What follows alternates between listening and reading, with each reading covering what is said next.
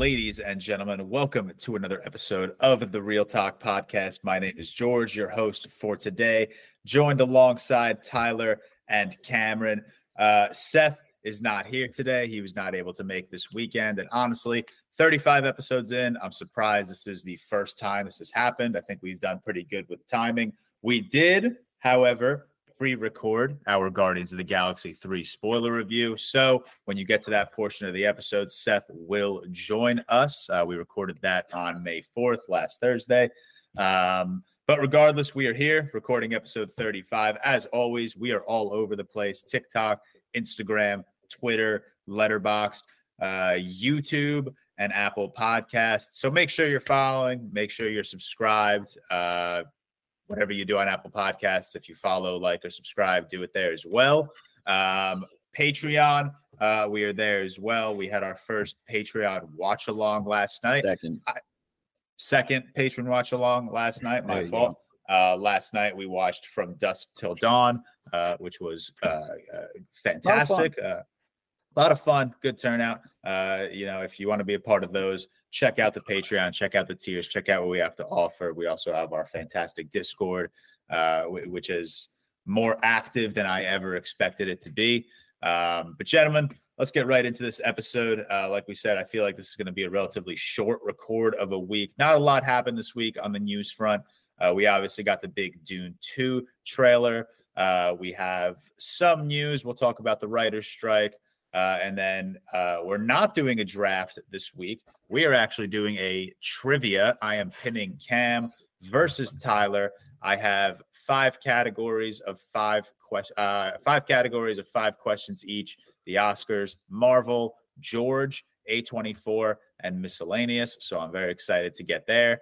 Um, yes, there's a category about me. I love it. I love it. See how well you guys know me.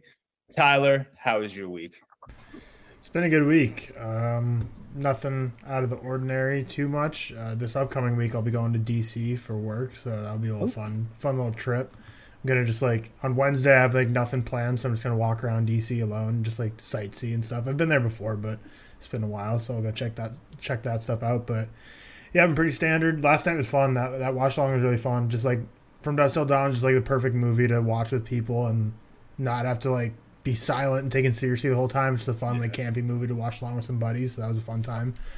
Um, but yeah, nothing, nothing I think about. Technically, like since Guardians was last week, I haven't gone to the theater since then. So it's like eh, going through withdrawals. So I'm like shaking a little bit. Need to get need to get inside the theater, or else it's gonna get uh. bad real soon. But uh, but yeah, solid week.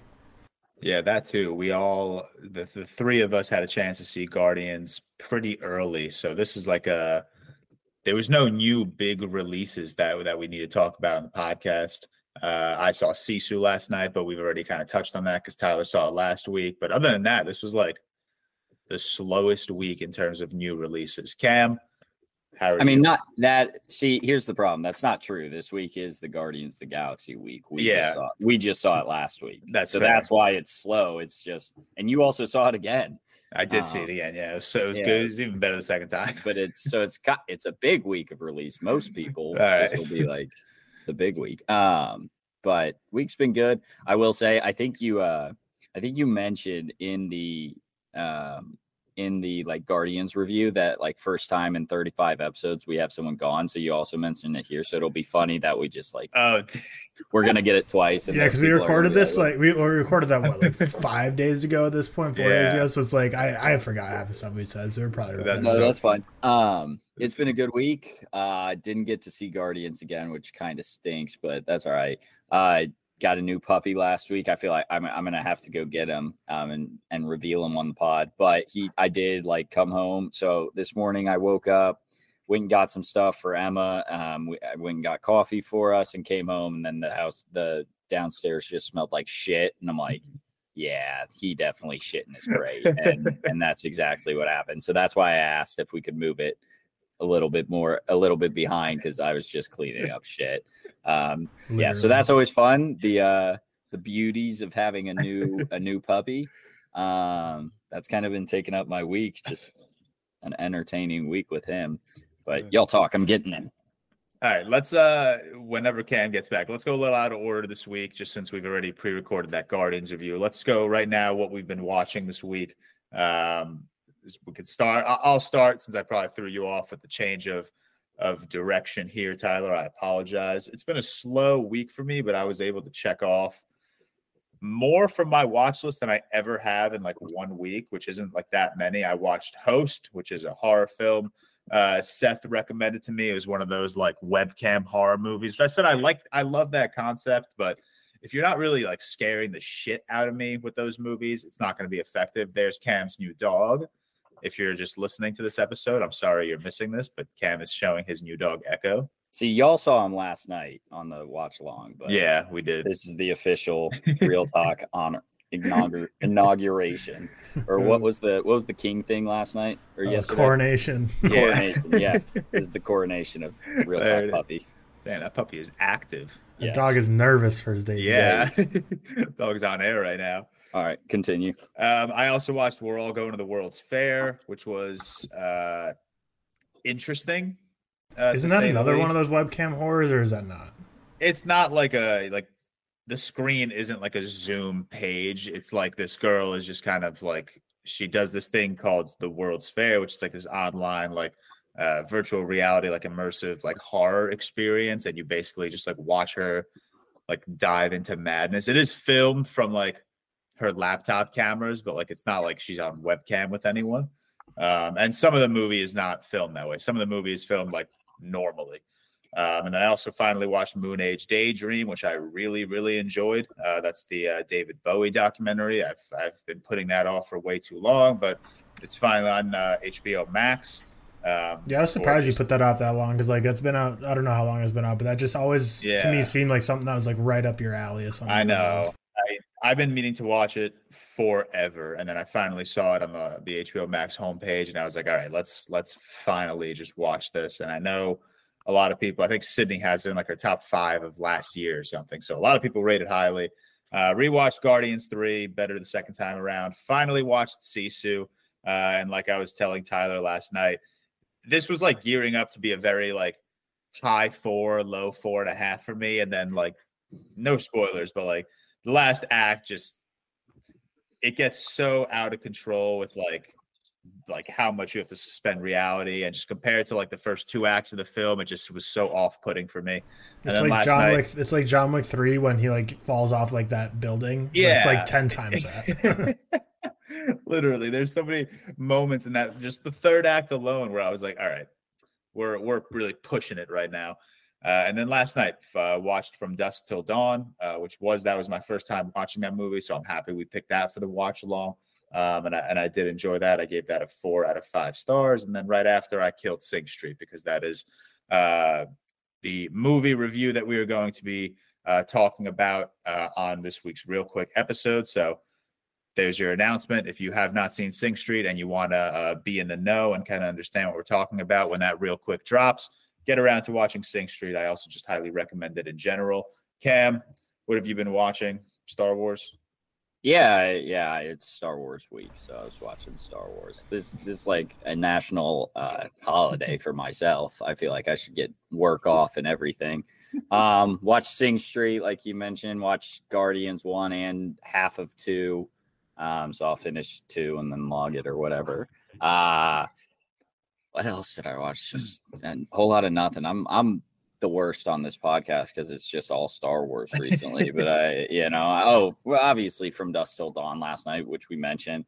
Uh, I just I don't get to the theater more than once a week. So one eventually, now that all these movies that I missed early on in the year are starting to get on VOD, just gonna grind through those probably. But I have to. I I can't stop Star Wars, man. I got to keep going. It just takes where are you? Where are you in your watch? I'm through season one of Rebels. So it's in, crazy you're also including the TV shows. Yeah, I think I'm more than halfway at this point. So, like, Clone Wars is obviously the longest medium, seven seasons of like yeah. 22 show, 22 episodes through three, through Obi Wan Kenobi show, and through Solo, so I feel like I'm more than halfway. Two seasons of Bad Batch I've already done. I don't know. That. I'm I'm hoping I'm over the hump. I'm hoping I'm over the hump. Bad Batch, by the way, much better in second season. I didn't like. I like first season. I feel like I'm like the only one that like expresses my like interest in that show. Period. But season, first season one, I thoroughly enjoy. you know I watch everything. Uh, I I also do think it works. There some some shows are just meant, and this is bad now in streaming age, but some shows are just meant to be binged. You know, I don't remember back then week to week for like a 22 minute show had to be brutal. Man. Yeah. I just like so I didn't have any interest in like watching 16 episodes week to week, 22 minutes an episode. Just I don't know. Wasn't I'd rather do I'd rather binge that kind of show. at That's fair. Like watching, like I I only watched The Office. I think live like the last season. I was late to the Office party. I that's me with How I Met Your Mother. I'd never watched The Office. Watch. Yeah, and The I like I remember going from like binging what eight nine seasons to like watching it week by Mhm. week, and I was like, this is just this. These episodes are too short to be not binged. Mhm. The How I Met Your Mother at least felt like a like. It felt like we were building towards something, you know, I towards guess. the mother, and then kill her off. You suck, writers of that show. You're an Spoiler, idiot. spoiler, we're gonna have one viewer who's currently watching How I Met Your Mother just to hear that. Tough. Tyler, what have you been watching? Uh, let's see. Going back to before last week's pod, or since last week's pod, I watched some 2023 releases. I watched Dog Gone, which is a Netflix movie with Rob Lowe. Uh, it's about a, a kid named Fielding who gets a dog named Gonker, and like that's so dumb. And I wanted to like make fun of it in my review, but then it was like based on a true story. So I'm like, oh god, there are real people that are named this. But I just hated it. It's like it's just like a classic dog gets lost and has to try to find it. But like the whole like things like about like how he's he like gets a dog when he's in college and he's like so irresponsible and doesn't understand how much of like a commitment they are. I'm just like it's just a dumb movie. Like I don't feel bad for you that you lost your dog. Like you're an asshole. Like you're like because like basically like the dog would always be getting like interrupting his parents' Zoom meetings and always getting in the neighbor's yard. And she's like this guy's like such an incompetent dog owner. And then of course it gets lost. Like you suck. Like you don't deserve this dog. I hope it finds a different family. Um, watching Nosferatu, which came out 101 years ago. So I'm ready for the Robert Eggers remake. We I know we've talked about that like in so many episodes of the pod, but I don't actually know when it's coming out. I'm guessing like 2024 at some point, but ready for that now. I've got all the lore down. Uh, rewatched Monster House, face some childhood traumas, so got that taken care of. Um, honestly, like a just a good movie. Like when I rewatched it, like it's actually like like you watch it as a kid, and you're like it's terrifying. You watch it as an adult, you're like there's some good themes going on here actually. Um, rewatched Seven also.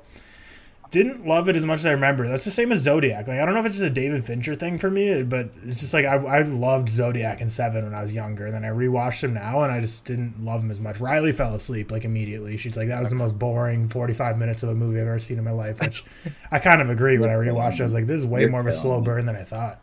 I, I, I do feel the same about Zodiac. I, and I Zodiac for sure is a slow burn. Yeah, Zodiac I used to love. Zodiac used to be like the easiest five out of five on for me on Letterboxd, and I rewatched it maybe like a year ago, and I was like, "This is a lot." hmm So good, man. I watch I watch it again and I love it more and more every time. I don't. I don't I've probably seen Zodiac like six times at this point in my life because I remember the first time I saw it, like I was like holding my breath during the Jake Gyllenhaal basement scene. I was like, "This is amazing," and then like the second, immediately the second time I watched it, I was like, "This isn't that great," and then I just keep doing will. Like all I the killing scenes are so bad. I've only seen seven once. I, I watch Zodiac quite often. I don't know why, and but I love I, I love Zodiac Hmm. for some reason. um, let's see what else. Watch Baby Driver. Um, good movie. I think Driver. the only other time I'd seen it, I think, was like in theaters. So been a while since I. Very cancelable cast, but other than that, solid movie. Um, Pope's yeah, that cast, Exorcist. that cast is something else. Yours, wow. Yeah, Is there only is there only just is there only just two in the cast that or am I missing one? It's Like, Ansel Elgort and and, Kevin uh, Spacey. and Kevin Spacey. so I'm sure there's a more cancelable cast out there that has three people Fuck or no. something, but uh, but yeah, still not not great. Uh, the Pope's Exorcist was not what I was expecting at all. Just like a very because it says it's like based on a true story, so like I'm like obviously it's gonna be like stretched, but like the final 30 minutes, I'm like, how is this ever based on a true story? This goes like, but like almost barbarian levels of bonkerness. I'm like, there's just no way this is a true story. yeah, or else they're really stretching it. Um, Seth's not here, but he'll be happy to know I watched another Bergman. I watched Autumn Sonata. Um, very, very freaking good movie. Um, What you call it that he did not he, he didn't pick up on? I said I'm watching. I, I'm watching fall poetry. fall poetry. That was Uh, just because I always make fun, like, because he would always be like, "Oh, I'm watching Wild Strawberries" or "I'm watching Autumn Sonata," and it's always like I feel like he's just taking two words and putting them together yeah. at this point. together, yeah. Um, Riley and I watched The Meg, which is just so fun. Like I just Great, I love it. such a dumb movie, but I had so much fun with it. And, like literally, like I was telling Cam, I was like literally like the next day, I was still thinking back to. it. I was like, I I just had fun with that, man. Like I'm excited for the second one. Like just Was uh was the part that so you said Riley said there's a scene that she just dies laughing that you're not supposed to. Was that when the first uh when they think they've captured the Meg and all of a sudden there's a second Meg? I can't. It's like when the guy, when one of the guys is like floating on his back in the ocean, and like everything, everything seems like it's okay, and then he just gets swallowed. Which I think that might be because I think that like at that point's when they have caught Uh, the yeah, other yeah, Meg on the boat. caught the other Meg. Yeah, and he's like. "Ooh," just it's like, clearly yeah. not the Meg. It's like it's like a 20 pound shark or something. They're like, we've got it. What I love about that movie is like pounds. it doesn't know what it wants to be. Like it, it's so campy, but like they spend like 20 minutes describing like the complex science of like how the Meg like the temperature changes in the water Yeah. like created a pocket that allowed. I'm like, you don't need to explain this right now. Just like I it's, gotta go a back silly and watch movie. that thing, man. I saw that in 3DX where it like split, it like hits you with some water. Oh god. Awesome. Incredible. With all the blood, just like sprays ketchup at the audience. Yeah, that would be awesome. Oh, Uh, but yeah, and then other than that, watch The Tutor, which is another 2023 movie, which everyone commented on my Letterboxd review where they're like, "Where do you find I these know- movies?" It was a didn't know what that theatrical release, but uh, it's one of those, it's just like such a Netflix thriller movie, but it was like released in theaters because like Noah Schnapp's in it, and I think he just has like a crazy social media reach. So like, oh, maybe we'll get some tickets sold. yeah, classic. But yeah, and then then the only other thing was The World's End. So I finished the Cornetto trilogy plus the the bonus one because I also watched Paul. So like all the I think those are all the Si- Simon and Peg movies that they've done as a duo together. Those four, but Wait, is Paul's not Edgar Wright too? no, it's not. But like No. it's, It's it's the same two okay. two lead characters. So like I. It's like the the second cousin of the Cornetto Yeah, trilogy. It's okay, like I I feel like gonna they did the. Cornetto trilogy, and like Edgar Wright was like, "I'm moving on to other stuff," but the actors are kind of like, "I kind of want to do another movie together. Let's let's, Okay, let's find something okay. else." I was I gonna love say, Simon. I love Simon definitely. Pegg. yeah, they're fun. How would you rank the Cornetto trilogy? Uh, in release order, I think Shaun of the Dead was my favorite. Then like a teeny tiny step down to Hot Fuzz, and then like a decent step down to The World's End. Okay, that's exactly how I rank it. I, I think I have Shaun of the Dead like a li- like not way higher, but higher than Hot Fuzz. Like I don't think they're that close. Um, and then At World's End is my last. I like Paul more than The World's End too. The I gotta End was my least rewatch. Paul. Paul is like just one of those comedies I feel like comes up in conversation every so often, and I'm like, wow, I always forget about that movie. Weirdly stacked cast. Like Seth Rogen plays the alien. Yeah. And, like there, there's so many other like side characters like that are in the movie for so little, like Jane Lynch and Yeah. like Bill Hader, like all these minor characters. Are like, oh shit, like you're a big name to be in this movie for 30 seconds. Yeah. All right, guys, moving on. It is time for our Guardians of the Galaxy 3 review. If you notice, Seth has joined us. We had a little Hello. bit of, uh, yeah, hello, Seth. Um, we, we had a little bit of a time crunch this week in terms of getting everyone on the podcast. So we are recording the Guardians 3 spoiler review right now. It is Thursday, May 4th. Happy Star Wars Day. The rest of the episode, everything you are seeing, was recorded on Sunday. Uh, obviously, we want to get out the similar same content we get out uh you know every single week to you guys. So uh we're recording this episode two different times. If you notice i'm in a different location. Tyler's room looks a little different. We're wearing different clothes. Seth is now with they- us. Welcome here. seth. Well, um so I let's just jump yeah they got it. They're confident people. If you guys missed that, Seth is with us now, just in case. Yeah. Um, but let's just jump right into it. Uh, last week we we gave our non-spoiler free, uh, our non-spoiler reviews. Um, Seth, I want to start with you since you didn't participate last week. You hadn't seen the movie. Let's start with your your very brief thoughts on Guardians Three. Uh, obviously, it's your favorite MCU movie. You made that very clear on Twitter and TikTok. So let's get your your very quick thoughts before we jump into the the spoiler part of the episode. yeah. So I've said before that the Guardians are like kind of my favorite thing in the MCU because I, I just feel like they work as standalone films, and James Gunn, in my opinion, I'm sure in most people's opinions, is probably the most talented filmmaker in terms of writing. And I just appreciate the fact that MCU give James Gunn the freedom I assume you mean in comic book movies, or do you just mean like most? Well, yeah, yeah, right? yeah, yeah. Okay. I Well, assumed. re- I just wanted can't to make really- sure. I, I can't really say like Zack Snyder, for example, because I've not seen anything. So it's like and he, I don't. and don't worry, and he's not, so it's fine. Stop, I stop, so. stop. But but it's hard for me to say that when I've seen. You know, my favorite Zack Snyder film was Dawn of the Dead, and I haven't seen anything else. So, you know, oh, 300 actually. He did 300, didn't he? Yeah, 300. yeah. Um, but yeah, I I really, really, really liked it, and more than just kind of liked it for an MCU film. I think everyone was quite surprised. Twitter was in a ruckus waiting for. I had messages like so, I left the cinema and like you guys have tweeted about it. I had messages about this, um, I and. I, I think it's important to note that like I I didn't like this for an MCU film. I just liked this. Does that make sense? I didn't Mhm. like this more than the average MCU film. I just really liked this as a standalone project. I think it was a perfect send off. I think it was. It had, you know, it had some issues, which I'll go into kind of more in the spoilers, but I think some Marvel issues that we do tend to see, and then they're not really going to escape from fully. Um, that that that aren't my favorite things, but I think it was very minimal. I think it was hilarious. I, I laughed. I cried. That's a fucking Marvel film. What's wrong with me? Like I'm talking multiple cries as well, not just like a tear. I'm talking like by the end, I was like I could barely see. Um, I think I think all the characters worked really well. It, it was exactly what I wanted. It was a great send off for, for my favorite portion of, I of the MCU. Yeah, it was my favorite. My favorite portion of the MCU. Obviously, I'll go into a bit more with, with with spoilers, but right now it's a four point five for me, which makes it my first four point five in the MCU, my highest MCU rated movie. And actually, I did check. This is officially my fourth, fifth highest superhero movie ever. Oh, I thought it was third. It was, but I I didn't count. So I've got it would be Dark Knight, then it would be The Incredibles, and then it would mm. be in Into the Spider Verse, and then it would be the Batman, and then it would be this. So I, wh- when I was thinking about it, for some reason, animated movies, I know, incredible for me. This, especially The Incredibles, I don't really like. Do you know what I mean? As a superhero film, it didn't come to my mind straight away. But so- Fantastic Four film. Yeah, top five is. is uh is pretty impressive. I really liked it. It was very surprising. I'll go into a bit more with spoilers, but um, it was it was great. It was yeah, really good. so it, trust me, I think I speak on behalf of all of our followers that we are very excited that you enjoyed this movie. Yeah, Um, all right, but let's go for it, Cam. I think this is my fifth highest rated. Superhero movie ever?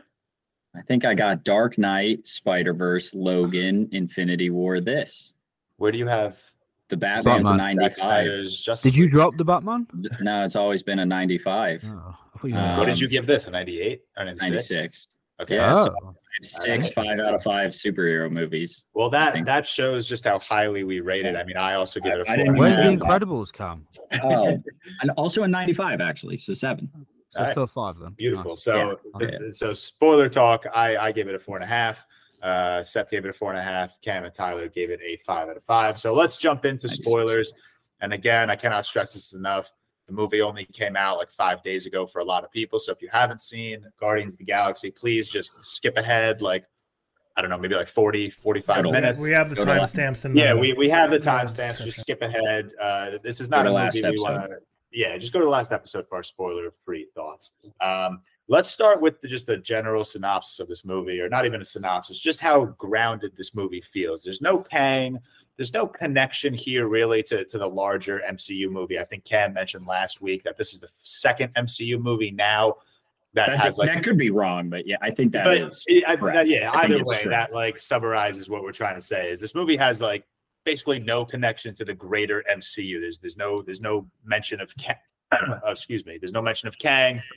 There's no mention of like any other uh, Avengers characters, um, and, and I, that's what I thoroughly enjoy about these Guardians movies. Like Seth said, they just feel like such standalone movies. So again, we're getting spoilers, so leave if you haven't seen the movie. This movie is basically about uh, the, the Guardians on an effort uh, on a journey to to save Rocket. Uh, the movie opens with Adam Warlock uh, basically ravaging through nowhere. He puts Nebula in a blender. He puts Drax in a blender. He fucks up Rocket.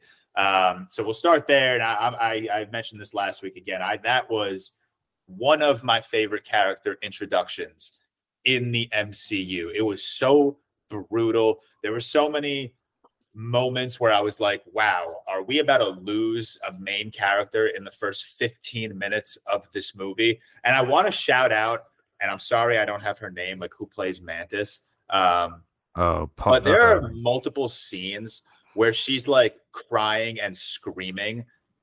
And I was like, wow, like that is hitting me. Like every time Drax got like smacked down, she was like belting out in tears, like Drax, no, oh my god. And I was like, wow, are we about to fucking lose someone? Um, so we'll start there, and I want to start with Tyler because I know Tyler, you mentioned also last week that you do enjoy just how like small scale this movie is. Yeah, for sure. So I, I, will say Adam Warlock's initial intro when he was like flying to the sky, I didn't like. I thought that looked yeah. like a little bit like The Rock and Black yeah. Adam. Didn't love it, but yeah, like the whole scene of him being introduced introduced was amazing. My favorite part about that too is the trailers that we all saw for the past few months.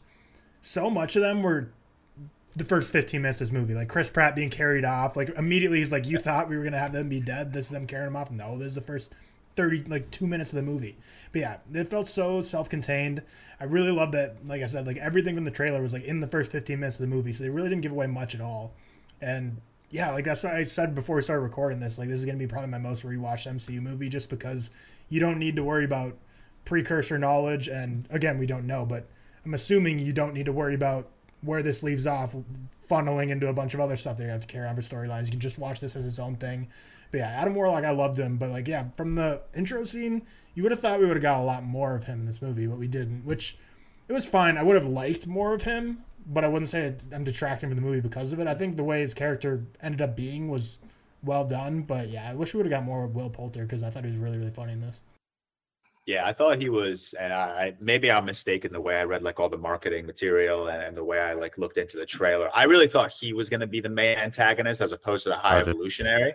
Uh, but the reason, and again, I also said I wish we got more of Adam Warlock just because I thought Will Poulter was great. I thought he was hilarious. His comedic scene, timing is so the one good. scene where he gets like stabbed with an arrow and he's like, "Who did that?" And then he kind of walks off and goes, "Babies." I was yeah. like, "That's so funny," and like he has this like it was the scene accent. with the the animal where he's like, yeah. "I'm sad now," and it's like getting sad because it's crying and stuff like that. his comedic timing. Yeah, I he was. You know what? He wasn't obviously coming from like we're the Millers. Like he clearly is a good comedian. Well, yeah, he knows what he's doing. In English films, like he's he's very. I I just think he's. I think he's brilliant. I really really do. And I think to be fair, he didn't get like he didn't get a decent amount of screen time, and I think it made it good because every time he was on screen, I enjoyed every second he was in it. Yeah. I think. I think my issue with Marvel a lot is they especially with like a villain and antagonist, they'll try and spin a lot of humor onto it, which doesn't necessarily land well, other than the Guardians films.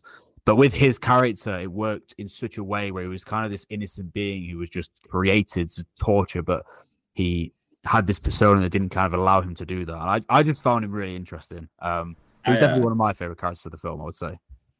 Just on, while we're on the subject of him, I, I'm kind of the opposite in in George. Like I, I very you know, I, I read into it way too much before the movie come out. So it comes out. So it's kind of like a it's kind of like a far far from home situation where like you know Mysterio is the villain, even though all the trailers are showing that he's not, because it very clearly like the same as in the comic books. He's he's the villain. Um, and, and this is this was no different for me personally in the sense that like Adam Warlock is a key member of the Guardians of the Galaxy uh, in the comics, so you kind of we're we're full spoilers, right? We're just spoiling yeah, everything. Yeah, yeah. like in the post credit, post credit scene, in the yeah. mid credit scene, I guess it sets up like the new team of Guardians, and he he's obviously on it. Well, I, I didn't know that, so kind of like you know with Far From Home, yeah. like you mentioned, I remember watching Far From Home and actually being genuinely quite surprised with hmm. the turnaround because I I'm and, oh, fucking not anything about and that. that's not and I don't even know how I would feel like if I was genuinely surprised. That's not like that's something I I enjoy to like look into these. So I wasn't I wasn't upset that I knew Mysterio was the villain. That was something like I knew I was getting myself into. And it's kind of like this. Like I know I'm when I'm diving deep into like what could this movie be about, you know, I know I'm probably gonna figure some stuff out. But I, I, I like how they used him, and I think it I think it is a benefit almost to the movie that you're like, damn, I wish I had more of him. And it's it's like it's kind of like in Thor: Love and Thunder, where you know every, everyone's favorite movie, but at the very least, you wish you got more God Gorr the God Butcher, Butcher, and I'd prefer that rather to um, a villain where you're like, this guy kind of sucks, but I would I, I wish I got less of them. You know, However, I Also, it, with the villain Gorr the of this God- one.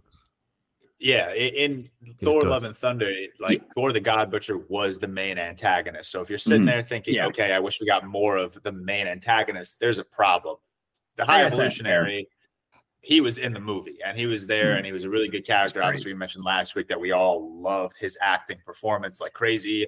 Um, what was his name? Uh, Chuck Chukwudi. it's Chukwudi Iwuji, and also Yeah. you dumb fucks. He was that's like fantastic. sorry, not you three, but just internet general. That's like one of James Gunn's best friends, you idiots, and everyone's Yeah. mad about James Gunn's wife. The main man, Yeah. the main villain in this movie is his best friend.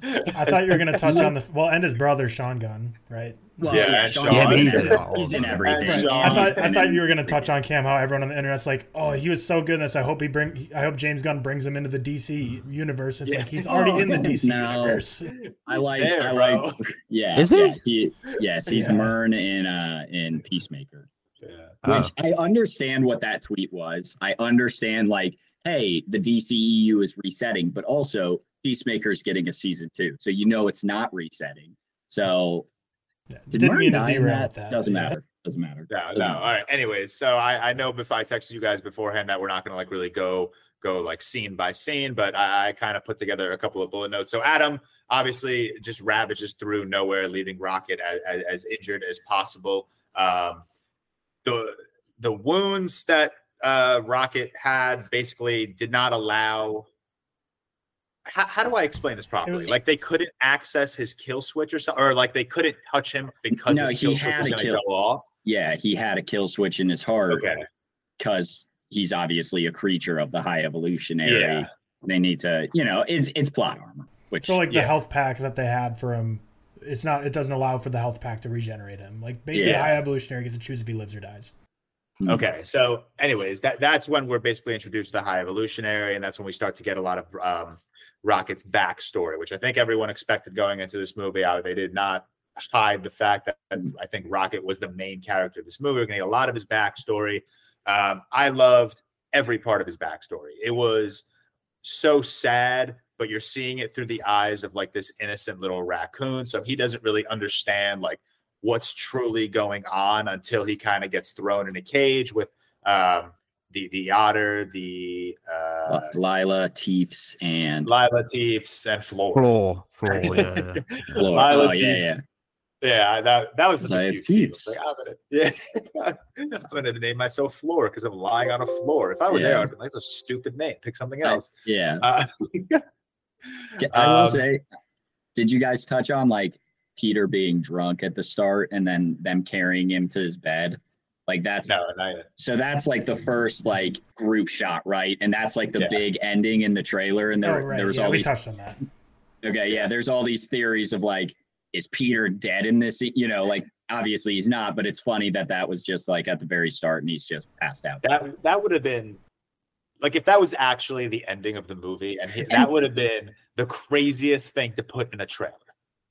Yeah, ever. I know, uh, but it's it's also one of those things like where Peter obviously was freaking out over Rocket. You know, the big the big shot in the trailer where everyone's like, screen. "Yeah, Ro- yeah, yeah. Rocket's dying." I thought that was going to happen at the start because the lighting was kind of similar, and I'm like, "Holy It shit!" was. Just I noticed that. Yeah, I said that's they right. yeah, they pulled was, it the they pulled a fast one on us because I was like, Yeah. "Oh, Rocket's not going to die," but then he's he's kind of sidelined, like other than his backstory for like ninety percent of this movie. Yeah, but that oh my god, that backstory sets up like that final like when Rocket's like going off with Mhm. Groot. Oh, it made it so much better because he's like facing up against the high evolutionary like one on one or not one on one like against his henchmen.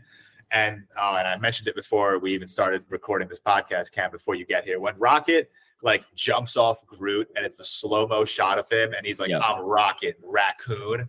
My Mm. theater lost its fucking mind. That scene Yeah. was so fucking amazing. Um, I will moving on. say, Yeah, just to say, right. I don't think I heard one laugh out loud last night. Really? No. When I went to fucking Ant Man Quantum Shittier, all I heard was right laughs out loud and then shocked when when like something happened. I was probably laughing the most there, which is like Oh. fucking wild. My There's there's was Why are you not laughing at the good films? Yeah, like, every- you're laughing. single time, every single time Whoa. Drax like uttered second best friend. I I I, I belted was, me, and, funny, me and. Anna were laughing. No one else I fucking was was. crying. There- there's one thing in this. There's a recurring joke in this movie, and I think it's recurring in the throughout the Guardians. Uh, this is my favorite part in this movie specifically, but I think, and I didn't rewatch him. I think it's recurring throughout the Guardian. No one calls him a raccoon. They're like that fucking hamster or something. And That- every yeah, time yeah, yeah, someone, yeah, it's yeah. the gerbil or whatever they call them, and every time it has me dying laughing. They're like, "Why is that? Why is that rat on the ceiling or whatever?" I don't know why. That's my favorite recurring joke in this. you Adam guys- Warlock called him a rabbit at the start. That's he was what like, it "There's was. no rabbit." The, the Yeah. one like clip Marvel released. Yeah, Did you guys? uh There was like one scene that had me dying. I don't even know if it was that funny. It was when they were in the fucking whatever it's called, um, and Gamora had that that girl, like Yora. She had, she was holding and she had the gun to her head and whatever. And she called. She said that that guy looked like a carrot. And after it shows, a, sh- Yeah. it shows a shot of him, and he's like, was he's that like, on or was that on like Orgo Corp? yeah, that's the Yeah. one. Yeah, yeah. Yeah, Or yeah, yeah. It was his face after. Is that what I it was? Yeah, Dying. At that that's so funny, man. That was Yeah, I- so that's- funny. And I- That whole sequence in that place was amazing. I loved the it. movie and i'd like to hear your uh, cam specifically i'd like to hear your thoughts because tyler i know you tweeted that this is the funniest mcu movie like the most emotional do you agree with that cam is this the funniest mcu I, movie I I think it probably is. I really do think Thor Ragnarok is one of the funnier. Yeah. but That'd I- this yeah, is probably number great. one. This is Yeah, probably number. I, one. I'd go this be number one, Guardians one be number two, and then Thor Ragnarok probably, and then Yeah, I, Guardians. th- I, I think i have guardians 3 and ragnarok are both It's just my James. top. It's just James Gunn, man. It's so funny. he this is this this movie is the best balance of, of comedy and drama and emotion oh but yeah, Um, the Guardians end up meeting up uh, with the Ravagers, and uh, surprise, Quill finds out uh, uh, Gamora, Gamora. is Yeah. um, is alive. Um, the leader of the the, Ravagers. the leader of the yeah, she's not only alive, she is Wait, the wait. leader of the Ravagers. Wait, we knew she was alive though. Like you knew she Yeah, was alive. We did, but Peter He Quill did, not. Yeah, he did. No. You saw her in Endgame, man. He knew. He I just, thought- yeah, but he In just didn't. Endgame, he saw her and she kicks him in the nuts. Remember? Yeah, no, I know. I could have sworn he thought that he got like that she got dusted away at the end. No, because they're looking at the end. At the very end, when Thor goes onto the ship, he's looking at a oh, picture of her, Oh, and they're gonna go. right. Yeah, sorry. to Okay. it. No, sorry. no, then I misread that. I the entire time I was watching the movie, I thought he thought she was dead, and that's what Nebula was Okay. telling him. But I guess Okay. then what was Nebula like holding back? That just she knew I where think she I think was. she just she was helping, Yeah, that yeah. she I was think with, she- yeah. I think he obviously just wants to find her and fall back in love, and Nebula wasn't even telling him she was in contact with her. Okay, all right, Yeah. that makes sense. Yeah, um, yeah. So they, they meet up with uh, uh with Gamora um, and the Ravagers, and that's when Gamora uh, tells them, I think, about Orgosphere, um, which is basically like where they're uh, where Rocket's like. What is it like? Rocket's documentation or Rocket's files are basically Yeah, stored. files of how he was then they're- created. yeah, they're hoping it will tell them how to like override the kill switch, and that's when maybe my favorite fight scene in the whole MCU takes place, Really? Or one or one of them. Just Mhm. the one where they're fighting all the Orgosphere uh, Oh, the This- big one. bro, they're getting smacked down, and again, Mhm. just right back to like Mantis's acting. I thought that scene we were gonna lose Drax for Mhm. sure. This movie Yeah, blew balls was the yeah, shit out of us. Yeah, yeah. mate. Like he Yeah. got popped in the chest, and He he was holes down. in him. Dude, he got and yeah, yeah. rocked. He I got love- rocked. And I, Sorry, uh, just like skipping ahead like three minutes. I loved like when he's like, maybe if I can talk to them, we'll we'll be able to get them to stop fighting or something. And And then he's she like, connects yeah, him, yeah. and he's like, "Yeah, I'm not that stupid." Because I was I was about to be like, "Oh, not this! Like this is yeah. this is about to be dumb," and he's like, "Yeah, I'm not that." Can we just Yeah. reverse a bit as well, where Mantis made made that security guard fall in love with Drax? That was so good. That was so. It was just, so uh, it's just, I don't know, man. It's just It makes it even better because like that was the first time we saw it, but Drax is like, I hate when you do that. Yeah, Yeah. clearly she does it funnier all 'cause the it's like a- time. This is yeah, this it's is interesting recurring actually thing. because there was one bit when they get to Cam, what's it called? The place. What's it called? The- Orgosphere. Or- The Orgosphere. Orgosphere. There was one bit, Orgo and it was probably the the joke that least landed for me. It did make me cringe quite a lot. It was basically when they're like, they get caught by the the weird bubble security guards, and they're in the boiler suits, and they're like, and then Mantis like screams and calls him a dickhead. Like, I'm, I'm not gonna lie, that that was out of that bit. That was like, I don't remember my that enough, but maybe. But that I thought it was like terrible. call out the part where when Nathan Fillion plays, who plays Master Karja, came in and he was like, "Yeah, we got one of those guys too." yeah, that like yeah, the boss. was funny No, no, no. That was Okay. funny. I- that was one of my favorite is- parts of the whole movie. No, no, this is what I'm saying. So they they're in the they're in the boiler suits. They're pretending whatever they're the engineers. They've just come into to Yeah, seal the yeah, hole, yeah. whatever. He comes in and they're like, "Yeah, we're we're engineers," and it's like, uh, "Can we just let's just you know."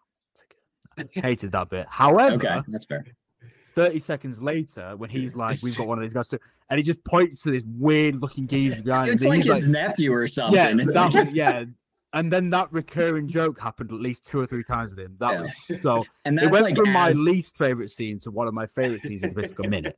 that's like that was as the suits are they like ejected the suits and they're floating off in the background. Yeah, and at yeah, first yeah, they just don't really. I, distracting yeah, I don't think they really comment on it at first, and I just see him in the background. And I started buying it. And I made That was That was funny. funny. That was, that was Good really scene. Um, so then moving on, uh, they at the end of the scene where they're on Orgosphere, they come to a conclusion that one of the high evolutionaries' doctors uh, may have um, an Who's override code or something. I don't know. who the saved it. actor. Saved saved it in his head. I've seen Yeah, that guy he saved before. it in his head. Um, so that's when they decide to visit um, Counter Earth, and before they get to Counter Earth, Oh my there's like god, a- yeah, we'll talk about it. so But- good. But before they get to Counter Earth, there's uh there's a really like I don't even know if I would call it emotional, but there's a really nice scene, or not even nice, it's kind of heartbreaking between Gamora and Pratt, um, or Gamora and um, Peter. Where Gamora is basically like, stop, like stop trying to, you know, turn me into who I used to be. Like that's not Yeah. me. I don't remember Mm. that person at all. It was And really just- great. It was yeah, it was really just a nice scene because you kind of expected it to happen. I didn't think like when I- Gamora stepped into the scene, I didn't think it was going to be like a two conversations and then she like falls for Peter. I like that like the whole movie is like that would have been dumb. I If was at gonna end- say, you know, if at the end she'd have been like, I realize now, it was like, yeah, yeah, No, yeah. I I'm like really that- happy they didn't get together. No, I no, think that same, made it same, so much better. yeah, I, Yeah. and I, I think them not getting together also makes like Peter's decision at the end of the movie to leave the Guardians Mhm. and go to his grandpa just a lot easier, obviously. Yeah. And this is why I'm very much going to tweet and strictly for clicks later that Gamora and Quill have the same energy as the ending of La La Land. I'm just that's that's that's going to be my tweet. Yeah, But it- better, but better. the- But better. better, wow, it's not, better. not- it's not better. I mean, Kinda- I mean, I get their where you're going, but actors in- Gamora didn't have like she wasn't feeling like Emma Stone. She wasn't. Yeah, like, I wish I no, could him. obviously yeah, she was not Uh, in love with. But yeah, Yeah, that'll be a good click that tweet. good person. click tweet. that actor is in Crazy Rich Asians. Just uh, that's where I knew him from. That's what it's stuff from. Yeah. Um, so let's talk about Counter Earth, Seth, because your favorite scene in the MCU is there. The- no, but it, Did you no, laugh? It's, I did. I still Um, laughed. I still yeah, laughed. I was like, I said to one, I was like, I've seen this. I when this trailer first came out, I replayed this shit like thirty times. I'm not gonna laugh. I like, I, I did laugh. yeah. Um, it so it's not even just that scene. It's just so fucking weird how they've got these things, these like live, like these human shaped animals walking around in suits, and they're like driving past them. Someone's getting mugged, and like an owl is beating up a badger with a baseball bat, and they're wearing. It's just so weird, and they've got their own language that it just works for me because this is where James Gunn's artistic style that we don't get from the usual MCU just works tenfold because it's it's it's originally creative, it's bizarre, and there wasn't many points during the uh New World I, I wasn't laughing. Like for example, when Drax was on was even on the sofa, and he was like, "Why can't he have multi- but why can't he have multi? Why can't he have multi purposes when he's like keeps getting told off for lying down?" Yeah, So funny and all that sequence just was was brilliant because I I just I love seeing weird shit, and that you're not going to get much weirder than that, are you? Let's be fair. No, like the You know what I mean? creativity was off the charts. Like the, the so many unique different costume designs, production designs, character designs, creature designs. Like every single Mhm. minute of this movie, you're introduced to some new weird, bizarre creature. That's like that's what I was saying in the spoiler free part. Like this movie retroactively makes so many other Marvel movies like a tear down for me Mhm. because they like this is they clearly can do it. They were so creative in this movie. Everything was so much care into it. Well, T- Mhm. Tyler, what I was going to ask you actually, because correct if I'm wrong, George and Cam, you haven't seen Dungeons and Dragons yet, have you? No. So, no, sorry. Tyler, this is very comparable to what I said about Dungeons and Dragons in that every five minutes I was waiting to see another weird creature and be Mhm. entertained by something completely bizarre because the creativity was just off the charts. I think it's very comparable to, to Dungeons and Dragons in the way that I kind of felt about the film throughout, Definitely. um, And where I was just many sort of waiting for something. Right. With how many weird creatures were in Guardians of the Galaxy 3, you so easily could have just been like, all right, this world's just going to have all these weird looking people, just copy and paste a bunch of them in here. But he didn't. Mhm. They literally just like uniquely No, they were- designed every single one. Yeah, yeah, completely agree. Yeah. So, um, it, kind of moving on um, to like the, I don't know, maybe like the the, the third act um, of, of the When they're on counter. or not not the third act of the movie, but they're on Counter Earth, and basically um, Adam and his mom. What was his mom's name again? Ayesha, right? Ayesha. Ayesha. that the- didn't look like his mom. That was weird.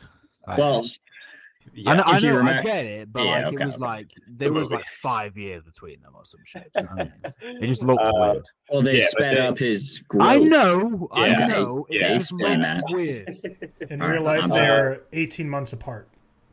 Oh, Real shit, life they are? Yeah. Oh, I, I, I thought Elizabeth Debicki was older, to be honest. But yeah, Adam Warlock's 30 and she's 32. Oh Wow. God. Wow, All right. Well, anyways, Adam and his mom um, basically Stirring. intercept uh, a Ravager that Adam kills, and they uh, tell Adam and his mom that they're on uh, Counter Earth. So they go and intercept them, and that's kind of where um, you know the third act maybe sort of begins. Um, so they get to Counter Earth. Uh, Quill, Nebula, and Groot uh, get to the High Evolutionary ship. Um, Drax, Mantis, and Gamora stay with Rocket. And then Quill and Groot go on their own and they actually board the High Evolutionary ship. 'Cause you can't Uh, bring weapons. and then there's like can't that bring weapons. weird pig soldier. Like, what the fuck is that? Yeah, that, mean? Like, what they they had they called it something like those are was like, yeah, the- yeah. She they mentioned it. I can't remember what it was. But I it was- can't remember. I might try and find it. Carry on. Um, no, so You're then a pig Mantis, soldier. yeah, and then Mantis and Drax also end up on the High Evolutionary ship, and that just leaves uh, Gamora No. with Rocket, and then she's attacked by that the pig guy. No, Ne- yeah, yeah. Nebula also with Drax and oh, Uh, okay, right, right, right. and Tam, Mantis. It's just called War Pig, Right. apparently. War Pig. No, but there's there's something they call sure all of those creatures that are else. liter it's literally just like weird fucked up creature thing basically, but it's a different term for that. Ju- Like, just sorry, j- uh, before I forget, I have to mention this. Do you know when they're obviously we'll get onto this? I won't explain too much. When they're letting kind of the, the animals out the cages, like a Joan of Arc kind of situation, mhm. and and Mantis lets that fucking thing out. Like, I was like, I was So laughing funny. so because he just Like- this thing just comes out and it's Uh, like, what? She's like, "Oh, that?" I was I was scared of the thing behind you. Yeah. this like gloop thing. You know, in any other Marvel film, if he said that kind of joke, it wouldn't Oh, work. it would not. It work. wouldn't work. It just works in this. That's the thing. That was great. Um, yeah, and then uh, re- rest in peace, pig guy, because uh, Adam Pig kills him. Yeah, he ruins it. like like that's your boy. Why are you killing him like that? Um, Uh, but he he he's going to look for Rocket, and then somehow Gamora doesn't stop him, but just buys time against him. Uh, Yeah, which she gives, runs under the uh, ship. Yeah, which gives Quill and Groot enough time to to get the Doctor and I guess extract his memory. Um, and that's um, that's kind of where the third act begins because that's when This- Rocket starts. To, yeah, go go. No, this is just where like I'm sitting there and I'm like, this is where it starts to become this movie might be one of the best in the MCU. Yeah, Like of all time. y- yeah. It's actually my fourth highest superhero movie because it's above Jesus Infinity War, whatever. Um, but when they when they when fucking Groot comes out and has all those guns on him because he's just that a fucking cool. tree Yeah. thing, that's where That I was was like, holy shit. Also, when he becomes a kaiju, when they're like, go kaiju mode, and he just grows thing. That had me dying laughing. which is hilarious because about- he like in the first scene, Huh? Adam Warlock like tears him apart, and he's just a head with like four little Wait, stick that- legs. Didn't that remind you? And there was another scene, you know, when you first got introduced to the rabbit in uh, Floor, whatever it was. It reminded me of the Toy Story scene Yeah. when he's. Oh Sid's- yeah, I saw With the tweets that was doll's after, and I said this to Anna, like the little baby's doll head. Yeah. with the, like, Yeah. little- It reminded me of that so much. That scene Yeah. was amazing, by the way. And then- when he ripped his face off, that was Also, fantastic. speaking of like the comedy in this movie, we didn't even touch on um, Cosmo the dog. The entire movie just trying to get uh, Felt so bad. whatever his name is to just say Kraglin. Kraglin to you're say good yeah, dog. Kraglin. Just say good dog. That killed me every time. I, I will say, have, the voice kind of ir- irritates me after a while of the dog. I didn't like that No. as Russian. It makes sense, but I didn't like it. Oh, It it's makes Maria sense. Bakalova. Yeah, Yeah, yeah, it makes so it makes great. sense. She's it just it just not because it's Russian. I don't. It just it just kind of annoys me after a while. It just kind of gets. To It me, didn't I'm fit the dog to me. yeah, I loved. I Yeah, but love nothing Maria fits in this film, though, does it? That's I mean, she can Yeah, do an American weird accent film. though, so like pretty much but everyone else meant is to too be. Really? fake. She got Russian dog who comes from space. He got sent to Either way. space. doesn't matter. Either way, I like uh, another moment, just kind of, just kind of moving forward with the plot. Another moment where like my my theater, I wouldn't say like erupted in applause, but they definitely like let out like claps and shit. Is when the scene where Rocket flatlines. That's obviously the scene where you you see Quill in uh, in the trailer like giving that massive scream, and then you see Rocket and he meets up with Lylla Teeth or We should- Teeth. Prior to this, and I don't remember when, th- is the scene where he rips off, he like attack, like uh the high evolutionary shoots and kills all of his friends. That was Lylla, so sad, man. That was one of the best scenes in the movie. And Yeah. I, I- That was maybe, no, no, no. maybe that's that was one of the it- best scenes of the MCU. That's maybe true. even the best. scene maybe the MCU. that's when it turns from like, holy shit, this could be a five out of five movie because that was I, well, it- Cam, I was. I don't know about you, but like for me, you know, when we always speak, we, we have this conversation every podcast, and it's like the MCU goes dark and stuff. And I wouldn't say it was dark, but for the MCU, that was yeah. probably I mean, the most like emotionally invested I've been. even into even Adam's phase of introduction was like one of the most one of the darkest and most brutal scenes in the MCU. Yeah, and like you know, at the end when he when they, they, they pull off his his obviously face and he's all scratched off, Yeah, whatever. was- It's like that, you know, for the MCU, I, I was Which I kind like of that because like when he's ri- when younger Rocket is ripping his face off, I kind of like I was like, oh, that's why he's got like the the, blue, the thing on you know, Yeah. head, like he he scratched off all his hair or whatever, you know, and then Yeah. you know But he that's what he's fucking- become, and then yeah, which Oh, we and can talk another- about later, but Yeah, and then another just like brutal and like just emotionally damaging scene is the scene where, and I'm going to whisper this because Victoria's in the other room, so I don't want her to hear any of this. Is the scene where Lylla gets shot, and then the Mhm. other two die as well, and Rocket just lets out that one scream. I like, I was, I was tearing up at that. I, That I like, think I think I'd let tears the whole 'Cause the- scene. the- Yeah. that Oh. the entire scream it was like the shot was you're looking at it from like the side so it's just rocket standing and then lylla on the floor and that's the entire that's the only thing you're looking at and you just see rocket let out this massive scream and i was like that stuff it's one of those things where like if these were four people. I probably would have been less devas- devastated. You can't. you always are with ba- animals, yeah, aren't you? you can't Yeah. be throwing baby animals Right, like at me. when the when we first Like get introduced baby to young baby animals. Rocket, like when he goes in there and he's like, "It hurts," and you're like, puppy "God." dog face and like Yeah. yeah. and he's like saying it hurts like that entire time i was like yeah this just broke my heart it's so just- sad it's such low hanging fruit but yeah i grabbed that shit snatch it up uh, yeah but again the so I don't rock think it is low hanging fruit. I no i'm just saying using animals versus people is oh true. Like, gonna I just- manipulate me more Yeah, yeah, yeah. I, I it's get you. warranted um yeah so rocket basically nearly dies and he he kind of sees uh lylla and the other two um teefs and floors ripped straight from floor. Deadpool 2.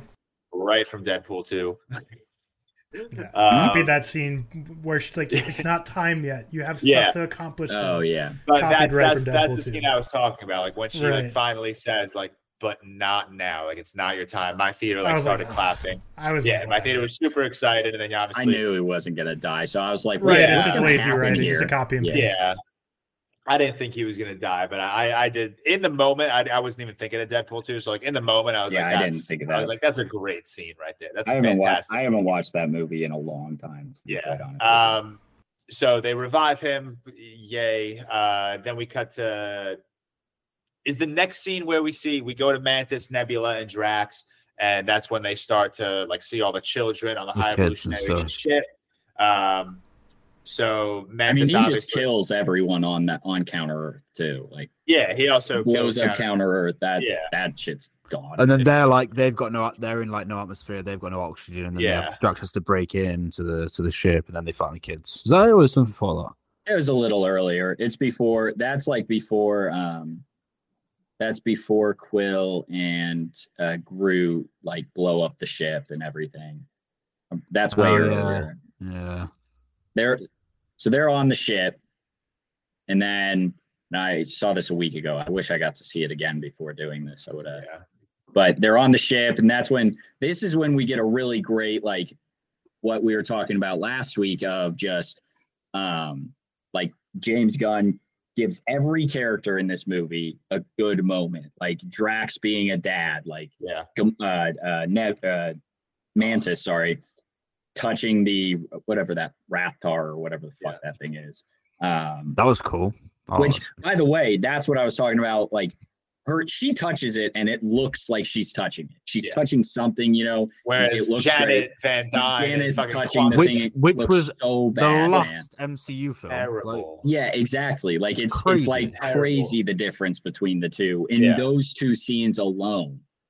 But and I'm, I'm also just to track back. I'm happy you mentioned Drax being a dad. That like little like short speech that Mantis gives, where she's like, "You Mhm. were never meant to be a destroyer. You were meant to be a dad." I was like, "Come on." Yeah, That's but just was before that that, then or was that that at the end?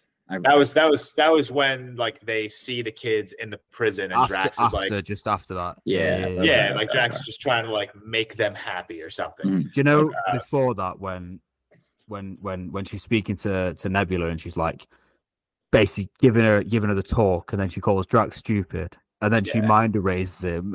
Oh, yeah, He that was- that was- that then was storms hilarious. in, yeah. Drax That was so so funny. fucking Yeah. funny, man. Honestly. Um, yeah, so Rocket is revived and he kind of makes his way to, um, and this is where we kind of get him and the High Evolutionary uh, reuniting. Rocket sees um, a litter of baby raccoons, uh, but then the High Evolutionary, at this point, he's out of his mind. Like he wants Rocket so goddamn badly. It- um, You're you're missing the the didn't the no the the no sleep till Brooklyn hasn't what happened before this.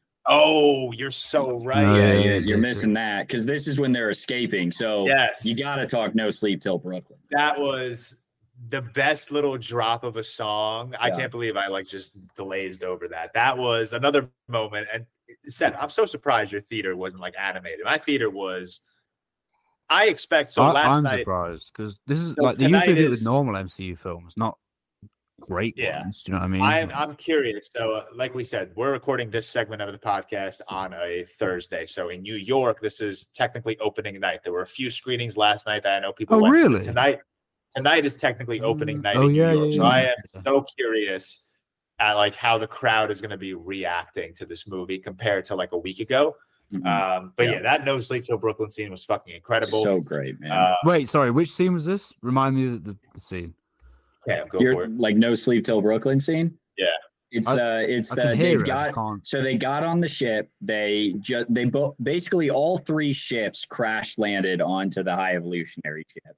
Um, then they can they are trying to find uh, Drax, uh, Nebula, and um, Mantis. They're they're in like the main hull of the ship, whatever you want to call it. They've landed there, um, and then they've then fucking Mantis comes through on whatever those big animals that eat batteries are And, then, and yeah, then yeah, yeah, they're like, okay, we're good, let's go. And that's when um that's when Rocket's like, I'm done running the trailer moment. Uh, No, I think I'm- that was I think that was my favorite scene of the film. Actually, think Yeah. about it. I think and it then was. and then it, it you know what's great about this movie and the Guardians in general is if you watch the original Suicide Squad, there's so many horrible needle drops, man. That thing is like a mu- that thing is like a music video. The needle drops are so bad. But in this one, it's like they do the little things to make it seem like every time they get in the ship, they press play on the like it's like you're driving. They press play on the uh, whatever, and that's when the needle drops. The off. headphones or and stuff like yeah, that. Quill's putting headphones in. It's like it has some sort of purpose, and then yeah, it breaks into one of the best MCU fights, and shockingly one I of the only slow mo. I love Oh, the walk. Yeah, just, just nice, any walk you get with the whole squad. James Gunn has perfected that because he does it so well in the Suicide Squad as But- well. even if he hadn't, I mean, don't get me wrong, it looks great, but like, it's the fact that you, if they don't like any other MCU, it's the fact that you he's made you care about these characters so much through the past few years, two Exactly. films. Um, it's just completely different. It's a completely different feeling. I loved the Mhm. walking scene. It was really, really Yeah. nice. It was There's great. also I saw because a, a lot of people saw it last week as well. So like all throughout this week, a lot of people were tweeting like Guardians of the Galaxy Volume Three has one of my favorite like MCU battle scenes, and the reason I love that is because like I don't know which one they're talking about. Like Mm. yeah, three it's of- true. Yeah, three yeah, of yeah, them yeah. could easily be my favorite MCU battle They scene. probably Yeah. are. Um, definitely, definitely. Yeah, but I- yeah, I- so I- thi- this. No, you're Go. good. Go. No, I, I've been go. talking. You're good. I, I was just gonna say I was gonna continue the plot. So if you have something to say about what we're talking about, say. Well, I, I just I, I mentioned this like in my in my little notes I took after the movie. Um, this works. This is so every MCU movie, if you want to pull it back, like has a giant CGI battle, or at least now CGI fight at the end. Wakanda Forever has that where all basically uh, all of the Wakandans are fighting all of the. They're not. Are they Atlanteans? I think they are. Um, Atlanteans. Um, and you know, it doesn't. I don't think it works as well in that because then you have the Black Panther off fighting Namor. In this, you just have the Guardians fighting a shit Being ton of the people and just yeah. ripping through them. And you care about these characters. Or you have off on Knowhere. You have finally we get Kraglin telling uh, Cosmo the the dog or the space dog that she's a good dog because she just slams two bricks or two walls together. That, that was a cool moment. When you Yeah. Yeah, and was a good moment. this is no different in the sense that it's a CGI battle at the end. And I get it if that's not your thing, but it's because you care about these characters and it's not a bunch of like random Wakandans versus random Atlanteans. It's five main the people you or spent se- hours yes, with. Exactly. yeah. Six It worked guardians well that you characters. love just ripping people apart, basically. Yeah, I, and I, I think that's what makes it work so well. That's Yeah. what makes the But no, all of it work so well. Even the bad And it- jokes work so well because you Yeah. care about the characters. That's it. second best friend. Uh, uh, yeah, so this uh, leads to again, I mentioned it earlier, the scene with Rocket and Groot. That is, Yeah. it's a callback to Guardians One when they're in the prison and like Mhm. Rocket's on Groot's shoulder, and I fucking love that. And then I eat that before that. I ate that shit completely up. But Yeah. before that, Rocket sees that he is a raccoon. Like the entire Guardians trilogy, he was like, "No, I don't know what I am. It's not a fucking raccoon. Stop calling me a raccoon." Sees that he's a raccoon, and then obviously Yeah. that sets up that final just like beat drop on Rocket Raccoon and pops one into the High Evolutionary's chest. So good. Sick. Sick. So good. My man. theater lost it. Um, so dope. and it's such a stupid line, but for three and a half movies, we'll call it, if you want to include Infinity War and Endgame, he's Yeah. been saying, I'm not a raccoon. Stop calling me that. Like Yeah. for three and a half movies, you're dealing with that. And all of a sudden, he's kind of accepted, I'm a fucking raccoon or whatever, you know, and I've been made into this. And it's, it's such a stupid thing to pull because it is like MCU, but God, it works so well in this thing. Yeah. What was his name again? Uh, the the guy uh, who played the High Evolutionary. What was his name? Chukwudi Iwuji. Yeah, man, really liked him. Yeah, so, really, really Anyway, liked him. he's he's obviously uh, uh, left to die, and this kind of gets into the scene. Um, so Cosmo the dog is like trying to hold the ships together, but Quill didn't make it, so he has to like propel himself um, across. Uh, I don't know, 200 yards of space or however fucking long it is. Yeah, probably. Um, I wish he died. I'm just gonna start there. I, wish did nearly died. laugh, by the way, because his face did go very puffy. Yeah, It was quite hard his face got puffy, but like I, I was like half wish- crying, half laughing. It was a bit weird. And I texted, I texted Tyler and Cam. Sorry, Seth, but you hadn't seen the movie. So I texted That's Tyler fine. and Cam, and I was like, I wish someone died. Like Yeah. I, I really do. I think that would have not like cemented this as like the most emotional MCU movie because I still think it probably is the most emotional MCU movie. But I don't know. Every trailer you know, everyone was like, Rocket's dead, Rocket's dead, Rocket's dead. I think that would have just been a really like, you know, subversion of expectations if Rocket didn't die and someone else Mhm. died, and like we're left to, you know, be heartbroken with Rocket instead of for Rocket. I don't know, Tyler. I know you're against the non-death scene. You didn't like it too much. So my here's my two takes. One, Rocket Raccoon. I wish he would have died later because like if you're gonna set up the whole like it's not your time, I'll still be here when you're done with what you need to accomplish. Like he accomplished what he needs to accomplish. Like I don't we we his character arc's done. Like they're just gonna make him be part of the Guardians for, forever, or whatever. That's fine. I wish he would have died at the end. And then uh, Chris Pratt. I was I wish you like I texted I think earlier today to you guys. I was like I wish he would have like I'm fine with him surviving, but I wish he would have like made the leap and there wasn't the whole face to fi- disfiguration because that Yeah. just doesn't make sense. And then like, but what I hated is I love that he went home to his grandpa. Grandpa hated Star Lord will return. Wish it would have just left it there. No more Star No, Lord. they they always do this. They, They always do that yeah. though. It's no, no, I'm saying he shouldn't ever be back in the MCU. I'm saying he should never show his face again. I think I, I while I while I don't necessarily agree or while I don't necessarily disagree with like that, I would like it if he were ending coming up with like a he's gonna be I think he's gonna be a main character in like Kang Dynasty and such because he's now on Earth. He's kind of like be with the event. I think it's more that's more grand scope things. Like I understand if this were not a you know 31 or 32 movie saga or wherever the hell we're at now, you know they probably could have done it that way. I just think they and they're also probably gonna and you know what i bet you i bet you guardians 4 sucks because it's not gonna be I know. james I bet they're Gunn. gonna make him get back with Gamora or something Yeah. too. And James Gunn will be like, no no no it's gonna be that new team No, Oh, it's they gonna be could- that team I take the that- end. Won't I take be, that back. yeah. They could make them get back together because again, it's not going to be James Gunn, and it could suck. That won't happen, surely. After I think all it's going to be the That new would be a team. That's what that's what they set up at the end. It is has it's to be that new new team. team. The run at the I- end with the yeah. post credit, yeah. I saw. Hey, Cameron, watch the post credit. Proud of me. Go. I saw. I'm um, out. Sorry, what? sorry. Soups tweeted. I love Soups. Soups tweeted. You have to say for both. You didn't have to say You for didn't both. have to say- You did not have to say for shit. You did not have to Yeah. stay I for both. so You didn't have to stay for any of them. Since we're just on that real quick, so like that final one was like when they're like someone's mowing the lawn. Who is it that's mowing the lawn? Like the son, and he's like, "Why is he? Why is he? Or like, why doesn't he go do it or something? Or like, like who who's I like forget. in?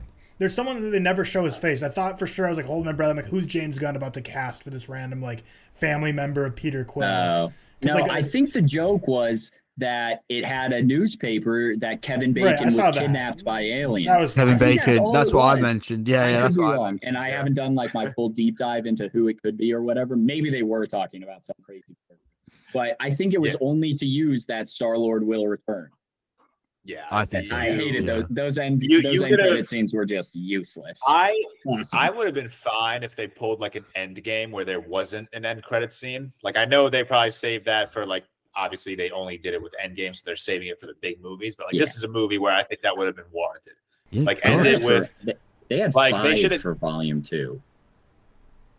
Yeah, Wow. they had five post credit Yeah, scenes. If you remember. Jesus. Yeah, if if the movie had ended, cut to black, and then it just said like the Guardians of the Galaxy will return, I would have been like sick. I think it would have been even sicker if they did Rocket Raccoon will return. That would have been so poetic. I didn't mind Yeah. the first, the first, the first one. I, think- I guess No, the first says one the I think was good because you see Yeah, Rocket one's as fine. like, yeah, I Yeah. think. I mean, like, I'm not mad I watched either of them. I'm just saying you don't Oh, really have I'm to mad stay watched for either. one. I, I, Okay. Yeah, you you definitely did not have Because to the say. credits of Marvel films are very long. There's a I lot. went pee in between. It was perfect timing. It was perfect Yeah. timing. I went pee in Yeah. between the two post credit scenes. I needed to And I piss also about love- two hours of this film, by the way. Mm. at like the start of the opening credit, they had like all the pictures from like all from the Yeah, that- the that was first two great. movies. It was like that a was nice. send off of Endgame. Like It was- Endgame has yeah. the signatures, um, Yeah. which is one of the best endings. But uh, this one had the good like pictures, like you mentioned, of Yeah. every of every movie. I liked it a lot. I liked Um, the chunk. I'm glad no one died. I'll say it. I think I- Uh, I, I think I don't they- think I don't think anyone's in the minority on this side. I've seen No, a lot yeah. of people say I wish someone died. I see a lot of people saying I'm happy no one died. Yeah, I'm. Ha- I think they found a. Cr- I I do agree. I wish he would have just made the leap. Other than the fact that I think he did the like most James Gunn thing and uh, had him be the Sistine Chapel or whatever that uh, God touching man or whatever that drawing is. I'm not. I should I should know right. considering I went to a Catholic high school. I don't. It's fine. um, I'm just I just think like I think they found a creative way to send everyone off without killing them. I think one of the best moments in this movie was the Gamora walking past and saying, "I bet I bet we were fun." Um, I that was really like that was way better than them getting back together. Yeah. I, I know you guys agree with that, but Yeah, that Yeah. um, That that is one thing I'm very happy about that they did not get like that. That it would have just felt too easy because like when you think Mhm. about it, this the events of this movie happened within the span of like what two days? Not yeah, it would have been stupid, man. Because other like films, it's a very other films would have done that. The, Yeah. another MCU film would have done that. I can guarantee. agree. Like that would have Yeah. been. I'm actually with Cam. I actually kind of glad that no one died. To be fair, I quite liked it. and Apart I, from the fact, I do wish you made the leap. That was a bit weird. I think again, I just kind of, I think I kind of from everything I read assumed that the only person that would probably go on from movie to movie is is Chris Pratt, Chris just because he's like the biggest name, obviously, and the biggest character. Um, so I, I don't know. I kind of assumed he. I just think people yeah. multiverse of madness themselves. I saw like the Josiahs did a tw- uh, TikTok of like who's gonna die, and they're like, I think these four people are gonna die. And It's Yeah. like I think these five. I think it's like same with multiverse of madness. did- Everyone thought there was gonna be a ton of cameos in that one. Everyone thought there was gonna be a ton of deaths in this one. Which, Mhm. like to their credit, like the trailers made me Spoiler. believe that. But I did. And uh, I, yeah. I did that for No Way Home. I posted a video like, "Who do I think is going to die?" And that to this day is like one of my best performing TikToks. yeah, because it was And no way home. In in in that video, I said Toby and Andrew are dying. both I of said- them, I man. said both of them are getting kicked. See, like and that's no offense. That's a stupid guess. Dumb guess, so That's a dumb. stupid guess. And okay, I I justified it. I was like, yeah, it's you know, it's their time, one last send off, Yeah. blah blah blah. Yeah, All right. Um, anything else we want to touch on on the Guardians? Um, yeah, Rip Drax. I miss that guy. He's best character MCU he's not. ever He's had. not coming back. Yeah. Yeah, I know he's not. He's the best character the MCU has ever had. So, um, w- did we mention? I don't think we mentioned first f bomb in the MCU. Oh Yeah, yeah, I really that- so funny. That that. was such a Worked good so scene. well. I'm very What? happy. Come on, boys. You didn't like we it? doing here? No. Nah, that was funny. It was. that's It was so just. funny. It was Chris Pratt's delivery. It just Come made me laugh. No, that was Uh, perfect. That's kind. That's kind of like the like Drax throwing the ball at at it. I think. Like I knew No, it was coming, and it Drax, still so made me laugh. funny. Drax No. is too funny. But I will That's say, and I, I think it's again, I think it's just a recurring thing that they always say frickin'. Um, like in Guardians 2, when they say he said guard we're the guardians the get or guardians of the freaking galaxy, except he didn't say freaking whatever. Um, I would have preferred if they if they had one F bomb to use, if they made uh rocket at the end, say we're the guardians of the fucking galaxy or something. I think that would have been so damn good. Um, but they Didn't, uh, probably didn't at the end of Guardians One, Peter said like we're the Guardians of the Galaxy, bitch. Like when they're holding the Infinity Stone it's all my together. favorite, Yeah, my second favorite Yeah. scene in the MCU. Yeah. Okay. Um, and then What's your first favorite scene in the MCU? Thor entering Wakanda. Oh, I said, I said, I, I literally, we just had a top ten scenes, in Was that did, it? Yeah. yeah, that was it number like three. When you say a Marvel thing, I just kind of switch off a little bit. Thanks, man. I appreciate. It. Unless that. it's Guardians from now on. and I won't yeah, yeah, listen. yeah. I listen to everything Yeah, you say if, about if Barry Guardians Lyndon. Three was in black and white, would it be a five out of five? No, it'd probably be worse. Stop, man. You, stop. you don't you don't get as much amusement off colours, man, are Weird characters. The artistic style of it is probably one of the best things about it. Black and white Guardians would be fucking shit. All All right, we will. Uh, we will wrap up our uh, Guardians of the Galaxy three spoiler uh, spoiler filled review here. You should Uh, say where you're saying- headed to now, because it fits in with what we're talking about right now. Oh yeah, I am. I am off to watch Guardians of the Galaxy Volume Three for a I second texted time. Emma during this and said we should go see it tonight. Uh, so go. I'm. I'm very. I got a excited to maybe. Let's see what the AMC is up to. Um, Oh yeah, So she let's, didn't uh, go with you. Yeah. Okay. yeah. Let's uh let's all wave goodbye to Seth for the remainder of the episode. It was nice having you. And if you've Bye, seen Seth. Guardians you. of the Bye-bye. Galaxy uh, Volume Three, by the time this episode drops, drop us a comment and let us know where does it rank on your MCU? Is it in your top 5, 10, 15? Do you fucking hate it? Do you love it? Let us know. Seth, we love you. We will see you next week. Uh, Bye-bye. Cam and Tyler, I'm going to keep talking to you in three days. Well, Peace. or, Best or soundtrack now. of the trilogy. All right, we are back. Seth, goodbye. Have a fantastic day. Uh, if you're enjoying uh, this episode so far, make sure to hit that like button on YouTube, or if you have Spotify or Apple, make sure you're giving us a rating. Uh, it, it really helps us out. We just crossed a thousand ratings on Spotify. We've crossed a hundred, I believe, on Apple. We are pushing 4,000 subscribers on YouTube. So help us get to that mark. Obviously, everyone's support here means the fucking world to us.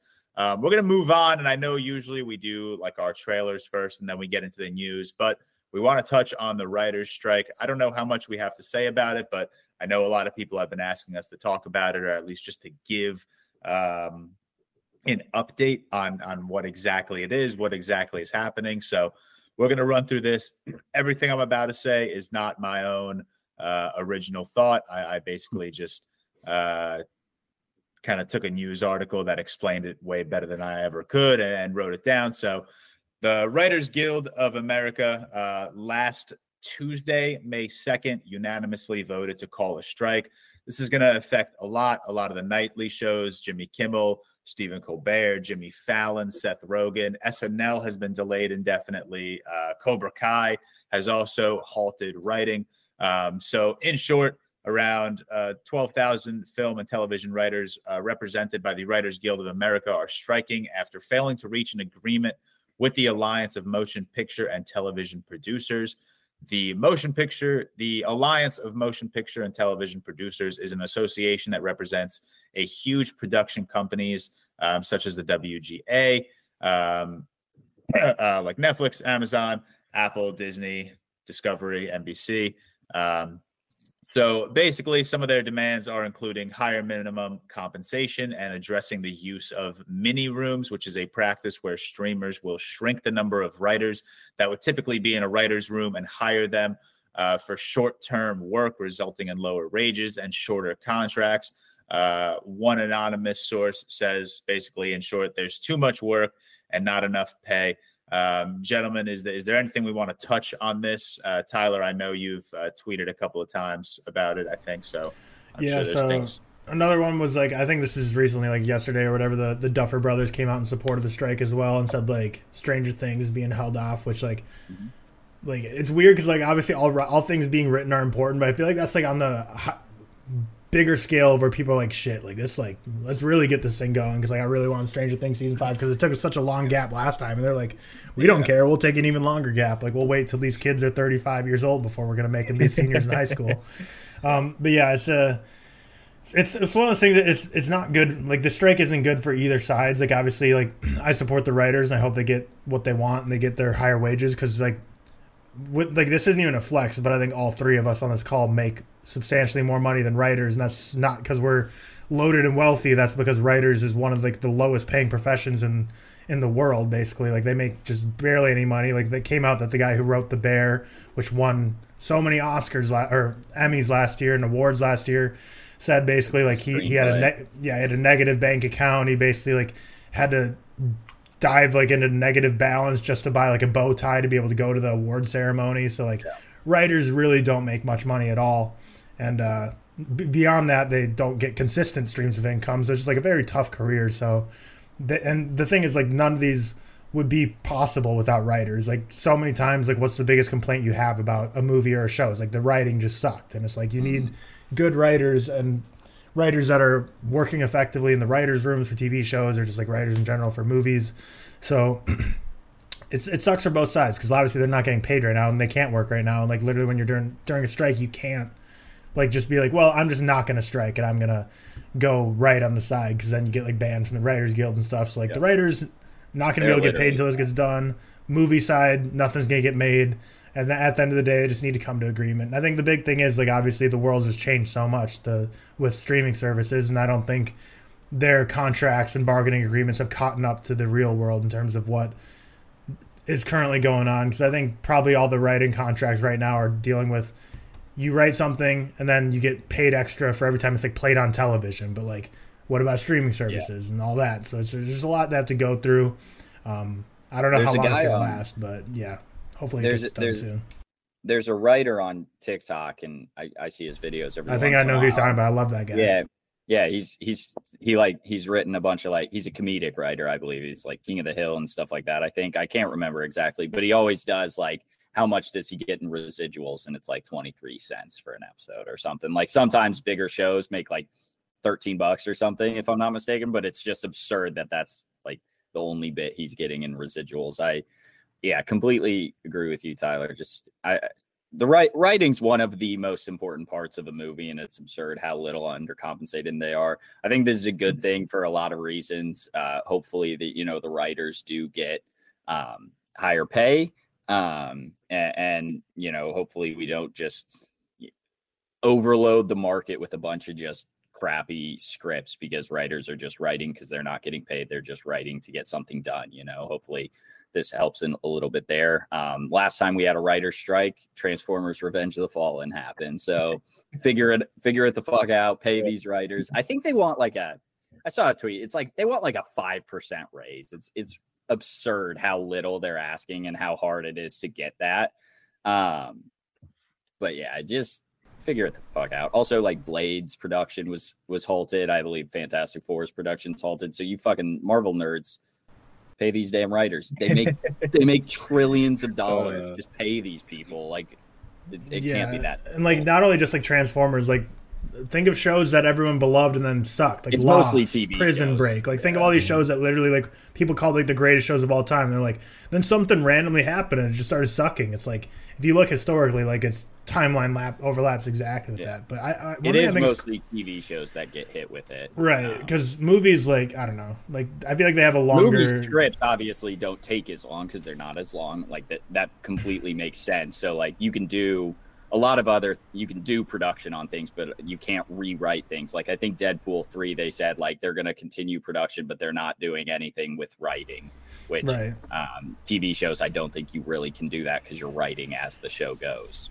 yeah one uh, the, yeah ahead, with George. the deadpool thing i saw that news too saying like ryan reynolds isn't allowed to like make changes to the script yeah. now why is he like why is he not allowed I think he, he's in the, he's in the writers guild. Once you get you get in the Writers Guild by getting like a basically like a writing credit. Like once you get one of those like on your IMDb, like you're in, you can jo- you're eligible to join the guild, and I think pretty much everyone does. It's like a, kind of like a status thing to get in. It's like a big career step, like a big milestone to be able to get in. But yeah, like. James Gunn, like what I thought was cool is like he paused like writing stuff for his movies, and it's like when you're just like one guy, like, cause he's like for like Superman, like I know it said like the initial script's done, but he doesn't have the official script done. Like I'm sure like if he wasn't on strike, he'd still be rewriting and touching it up. But like when you're the writer and director, like you could be like, you know, you'd think, oh, there's a strike going on, but like this is all my thing. Like I'm not really counting on anyone else. I can just keep working on this. But he's you know in solidarity, not writing anything on it and just working on other stuff. Which for him at least, I'm sure he has like seven billion other things he could be doing. But yeah, it's uh it's weird that some productions are going on and basically like uh I think yeah, Rings I of Power said they're gonna go on and like yeah. a lot of people yeah, are commenting I, like I, I tweeted about that and I was like, yeah, this is how you want to follow up season one or whatever because they're like, we're gonna continue. We're just yeah, it's like ninety nine point nine nine percent of scripts are gonna get rewritten while they're being in production. Like unless you're like Aaron Sorkin or something that can like write a script and it's just perfect as is, but like yeah, once you finish a script, like there's so much rewrites that go on. So the fact that production's still going on in these projects without being allowed to rewrite is definitely like a red flag for whatever productions are going to be coming out that are filmed and finished while this strike is going on. Because I don't, I can't remember how long the one from 15 years ago or whatever went, but I, I don't think this is going to be solved anytime soonish. And like the whole AI thing, there's just like another curveball thrown in here, and it's just it's a weird time. Yeah, I saw production on the Batman Part Two is is still going on. Matt Reeves isn't like halting that because of the writers' strike. So that doesn't. It's, it me... is interesting, like how they pick and choose, like where they're at in production, and think just everyone should stop, and then I feel well, like may, maybe uh, yeah. I, my assumption is like Matt Reeves isn't making any more changes to the script, and he's like as confident as hell about that. And if he does, he'll just wait and to reshoot those scenes, but to the, by the end of the strike, yeah. however long that takes. But this is my worry in the sense that I feel like, and I it won't happen with the Batman too. Let's be honest. But the the only reason I bring up Transformers: Revenge of the Fallen is that because that was a movie that Michael Bay didn't halt production for. And he was like, we're just going to make it with the script that ass is. And it was ass.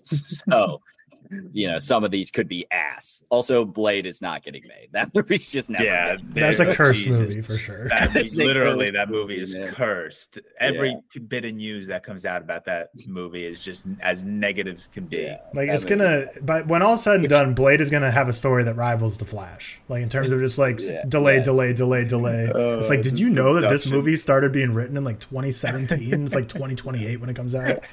Yeah.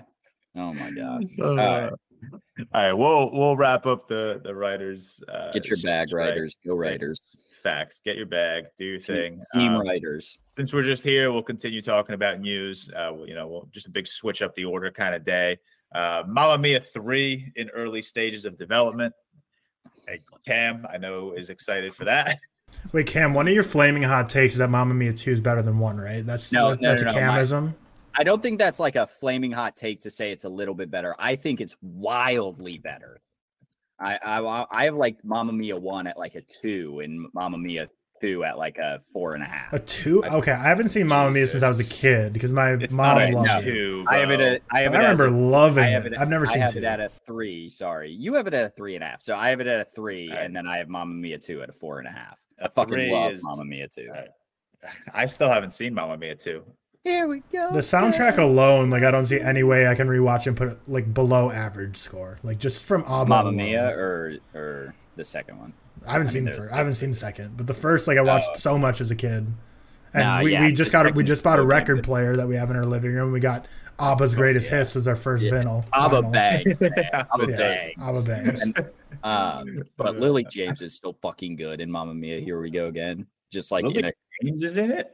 Yeah, she's uh Meryl Streep, but like as a kid. It's like it's like a it's a prequel almost. Oh, I gotta watch this movie. It's I- so good, man. I only, I only watched Mamma Mia for the first time like maybe a year ago or so. Oh wow!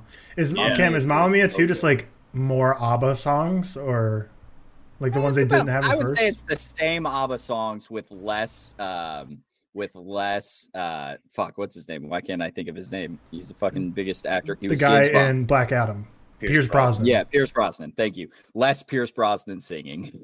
Pierce Brosnan singing sucks. I need Hilarious that that. Pierce Brosnan. The pull I got for that was the guy in Black Adam. Black Adam. Yeah, of course. God. Uh, no, but I do, I do really love Mamma Mia too, man. And I'm the average for this thing is a three and a half. I am way higher on this than most people, so don't don't expect a four and a half, folks. I'm it's probably like five, my- five. It's like my uh pitch perfect take of just I love pitch perfect. I love love your pitch perfect take. I love how you just don't back down from that take. Pitch perfect is so good, man. Uh, Pedro Pascal has uh, joined the cast of Gladiator 2, so he is now joining Paul Mescal, Denzel Washington, Joseph Quinn, and Barry Keoghan. Uh, this is ridiculous. It's getting absurd at this point. This How many people? nuts. We're just casting everyone at this point. Where's my role? I want to be in this fucking movie. Um, I wish we got, and obviously we know like a very brief plot description, but like I'm very excited for like first images and first looks, which I'm sure we won't get for a very long time since they're still fucking casting for this movie.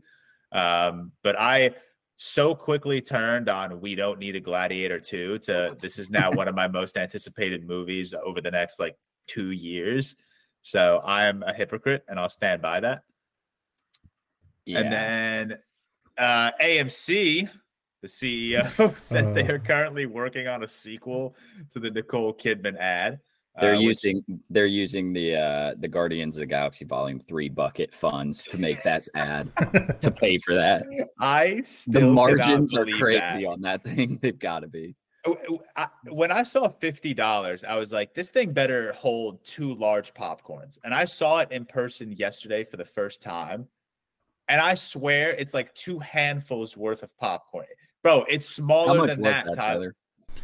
This was like like so like a large popcorn's like what twelve bucks. I think this is like fifteen. Like I remember it being so like insignificantly more money. I used to hold Yeah. all my scorecards for golf. Tyler, I promise like you, the. Guardians one is so much smaller than it. I I saw it in person, and maybe this dude just had big hands, but he was literally just holding it with one hand, and I was like, God, that is for fifty bucks. Yeah, and like. I, I tweeted that, and then people were commenting like, people pay a lot of money for collectibles all the time. Like, yeah, and uh, if that's your thing, that's cool. But like, is it cool to have like an AMC theaters pop, like AMC theaters branded collectible? They like, I feel really like you don't. want. They don't make that many, I will say. Like it's obviously not like uh rare, but they don't make a ton. They make like one screening's worth or one viewing's worth. And that's well, it. for my AMC, they still have the Creed three bucket. Like you can get a Oh, Creed I- three collector well, bucket believe because I just think that. no I one got that. that. I think the the one I for bought- Thor: Love and Thunder was pretty cool, like the hammer. the hammer, that's Yeah, what- that but like the thing about cool. all those is I feel like none of it like because I feel like I would have remembered the price like if it was egregious like fifty dollars. None of them were ever anywhere close to that much of a jump scare of a sticker price. All right. I'm, I'm looking how much it is. You guys continue. Which one? Wait, which This one are you is- looking at? The Thor's hammer was thirty nine ninety nine. So, why is the Guardians Why- one so much more expensive? I mean, it's ten bucks, but it like it can't be that much cooler. Like this is the coolest one they've had. Is the Thor's hammer, in my opinion. I agree. But What was that the one? There was one recently where the AMC came out with it. It might have been like Creed three. Or it might have been one oh no, it was the Scream I think, where they said like they weren't allowed to put popcorn in it because like it was deemed like unsafe to like eat out of. So like it was a major failure by like the AMC team because I remember it was the Scream ones. It was like you can buy the Scream popcorn bucket, but like they would just give you a bag of popcorn on the side because they're like. Yeah, actually, like we got clearance that like you're not supposed to eat out of this bucket, The so it's just like for looks. the Batman cowl that you could get was twenty six ninety nine. This just doesn't. See, those are all like reasonable if you wanted to All right. like. Uh, the and the um, Doctor Strange one was twenty four ninety nine. These Okay. are like reasonable prices. Like, Yeah. not not reasonable, but Fifty is reasonable just for unreasonable for the Yeah. size of that thing. exactly. Like that's absurd. Uh, but anyways, moving on. Uh, Carrie Fisher has received a star on the Hollywood Walk of Fame. Um, shout out Carrie Fisher Good. and, and rest Good. easy, obviously. Um, again, I, I said this last night and I watched along. I'm surprised people didn't make like a bigger deal out of this. I know, like outside of Star Wars, she's not like this massively acclaimed actress, but like the pull she Star had. pretty big though, man. No, that's what I'm saying. But yeah, I'm. I didn't say I didn't say Star Wars wasn't big. I'm just saying like she is yeah. like one of the biggest parts of arguably the biggest franchise of all time. Like I feel like that should have been a bigger deal. Obviously, Mark Hamill was there and her daughter was there, um, which was nice. Um, Jake Gyllenhaal, Henry Cavill, and Elza Gonzalez have been cast in Guy Ritchie's new Isa. movie. Uh, what? Isaac Gonzalez, but he was just correcting you. Isa. Oh, my bad.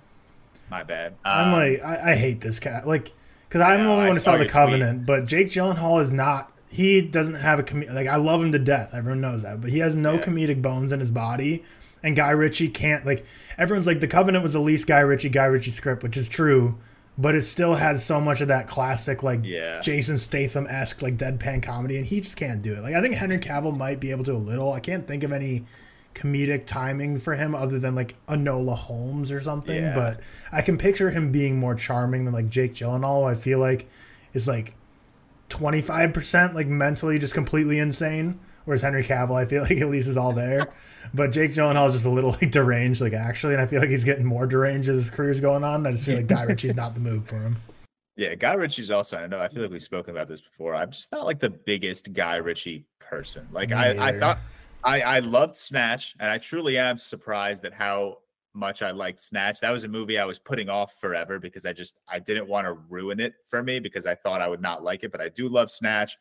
Um, but like the rest of his filmography, just like never has like truly like hit me or left like an impression on me. Yeah, Um, don't- I think they're I, like I think they're all fun for the most part. They're all like very like technically sound action films. I love how um he can like go back and forth in timelines and then just kind of weave everything together. It's cool, but I don't know. I've never sat down and been like, yeah, I want to watch a Guy Ritchie movie tonight. So Yeah, I don't think I've ever seen a bad Guy Ritchie movie, but even Snatch I didn't love. So like I think everything for him just lands like in a three to two point five star for me. And I don't know, I, what's like I, I can't even think of what like his like second biggest movie is. I feel like Snatch is like the clear like number one. Like everyone says like oh that's the best Guy Ritchie movie, but other than that I feel like everything else is just very mid. I don't hold on. I'm like, what what's that one that literally just came out? Operation Maybe- Fortune, no no no no no. The Hold on, hold on, hold Covenant. I don't know. He has a crazy Wrath of. Man. Yeah. Oh yeah, he comes. Oh, and he's worked with uh he's worked with Cavill before off and uh the man from Uncle. Hmm, okay, I've not seen that. Yeah. So is this different from the movie that has Henry Golding in it? That they're like on a ship. Like, is this like a his like next movie after that? Like, he just has crazy amounts of projects coming out. I think this, yeah, this is different because Jake Gyllenhaal is cast in this one, and they wrapped filming the one with Henry Cavill that also has Henry Golding. Henry Golding, right? The Crazy Rich Yeah. Asians guy cam. Is it Henry Yep. or Harry Golding? Henry Golding. Henry. Henry. Okay, but yeah, that's just like Guy Ritchie's. I don't know. I, maybe it's like a gambling problem or something. But he he needs he's like been collecting bags lately. He's just Yeah, coming out with new movies all the time. That'd be- That'd be so funny if it came out that Guy Ritchie was so deep in debt that he needs to just keep pumping out two movies a year. yeah. I'm- mean, it would not be right funny at all, but it would be pretty. I mean, more content for the Ritchie for the Ritchie stands. Yeah, exactly. Um, and then lastly, not even just a bit of news, just something I've been liking to update people on because I feel like a lot of people just don't know when movies are being re-released. Um, Raiders of the Lost Ark is returning to theaters on June 4th and June 7th. Um, I remember when uh, I think I, I posted like a story like a week into Return of the Jedi being re-released in theaters for the 40th anniversary and I got so many DMs saying wow I didn't even know this was a thing and like not to like knock those people but that was pretty big news but either way let's Right, but if you're not like s- I if yeah, you're not actively spend- looking, like why would you like? yeah if you're just a casual like exactly. moviegoer, that wouldn't even be on your mind. to Even think like, oh, Return of the Jedi is gonna be in theaters. So yeah, it's, like, yeah it's cool I that they gotta- re-release like all the time.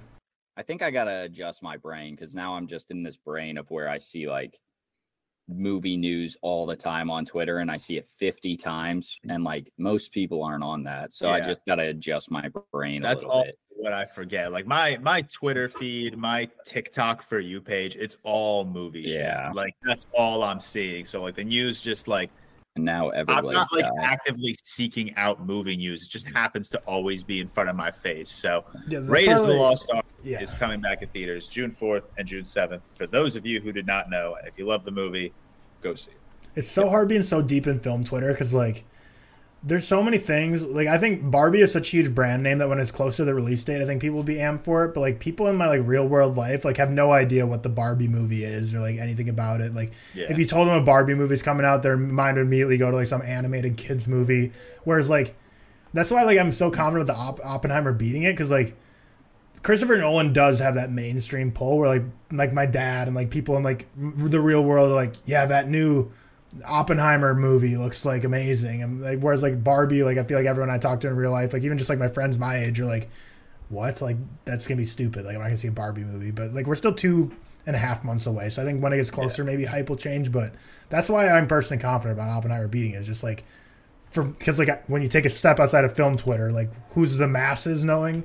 Like the Christopher Nolan has the pull with the dads, and like that's the Yeah. Top Gun Maverick type of box office pull. And Greta, it's the same thing with like not to knock Greta Gerwig. Obviously, her two movies, one of them is a five, the other is a four and a half for me. But like Greta Gerwig's not like a household name in terms of like Not at all. Yeah. filmmakers at all. So yeah. yeah, I'm as confident as you are that Oppenheimer will shit on Barbie's box office numbers. I'll be seeing Barbie first. I'm a Barbie night. Stop.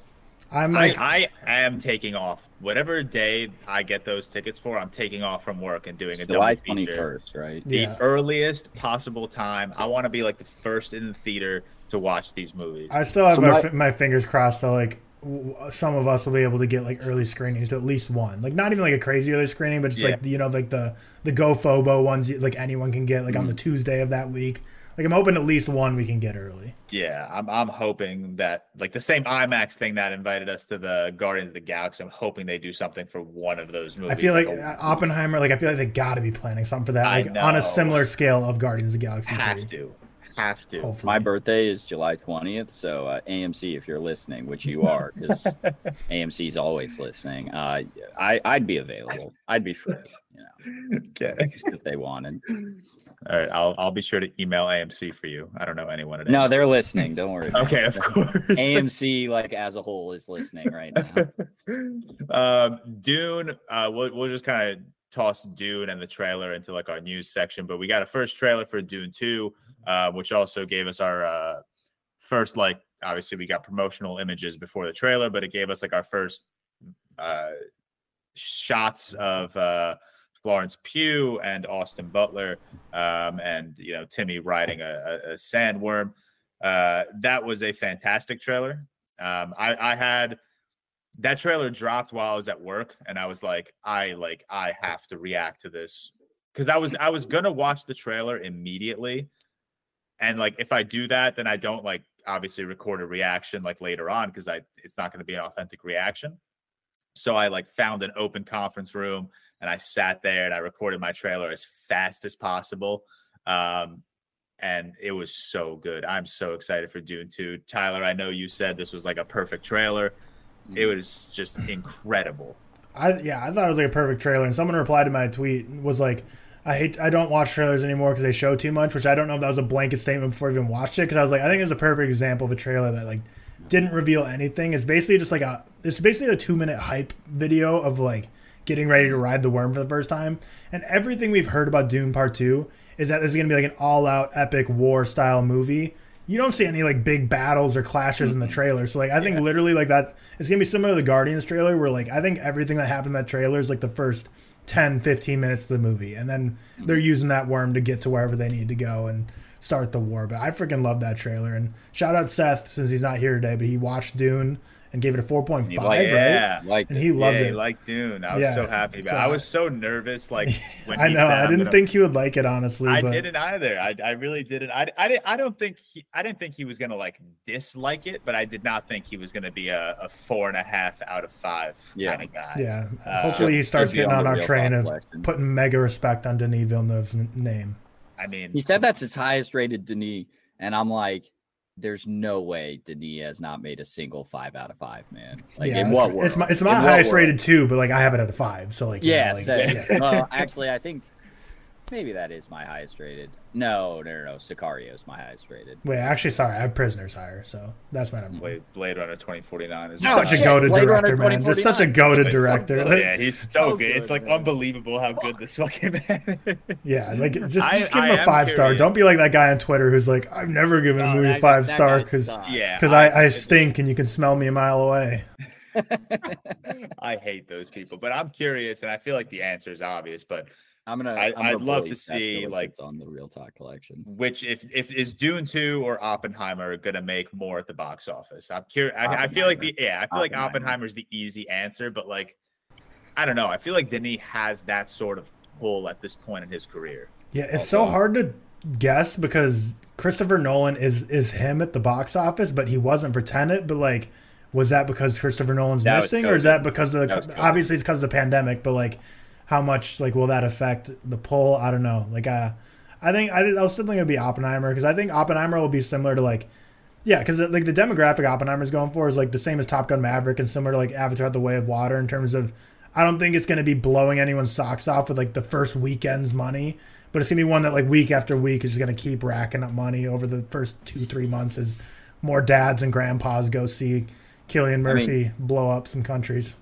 I mean, yeah, just like Denny. Denny is not a box office pull, unfortunately. I don't know how much Dune made. It did get released on HBO Max as well, so it, it definitely had a hurt there. But like Blade Runner 2049 is one of the like biggest flops in movie history in terms of money.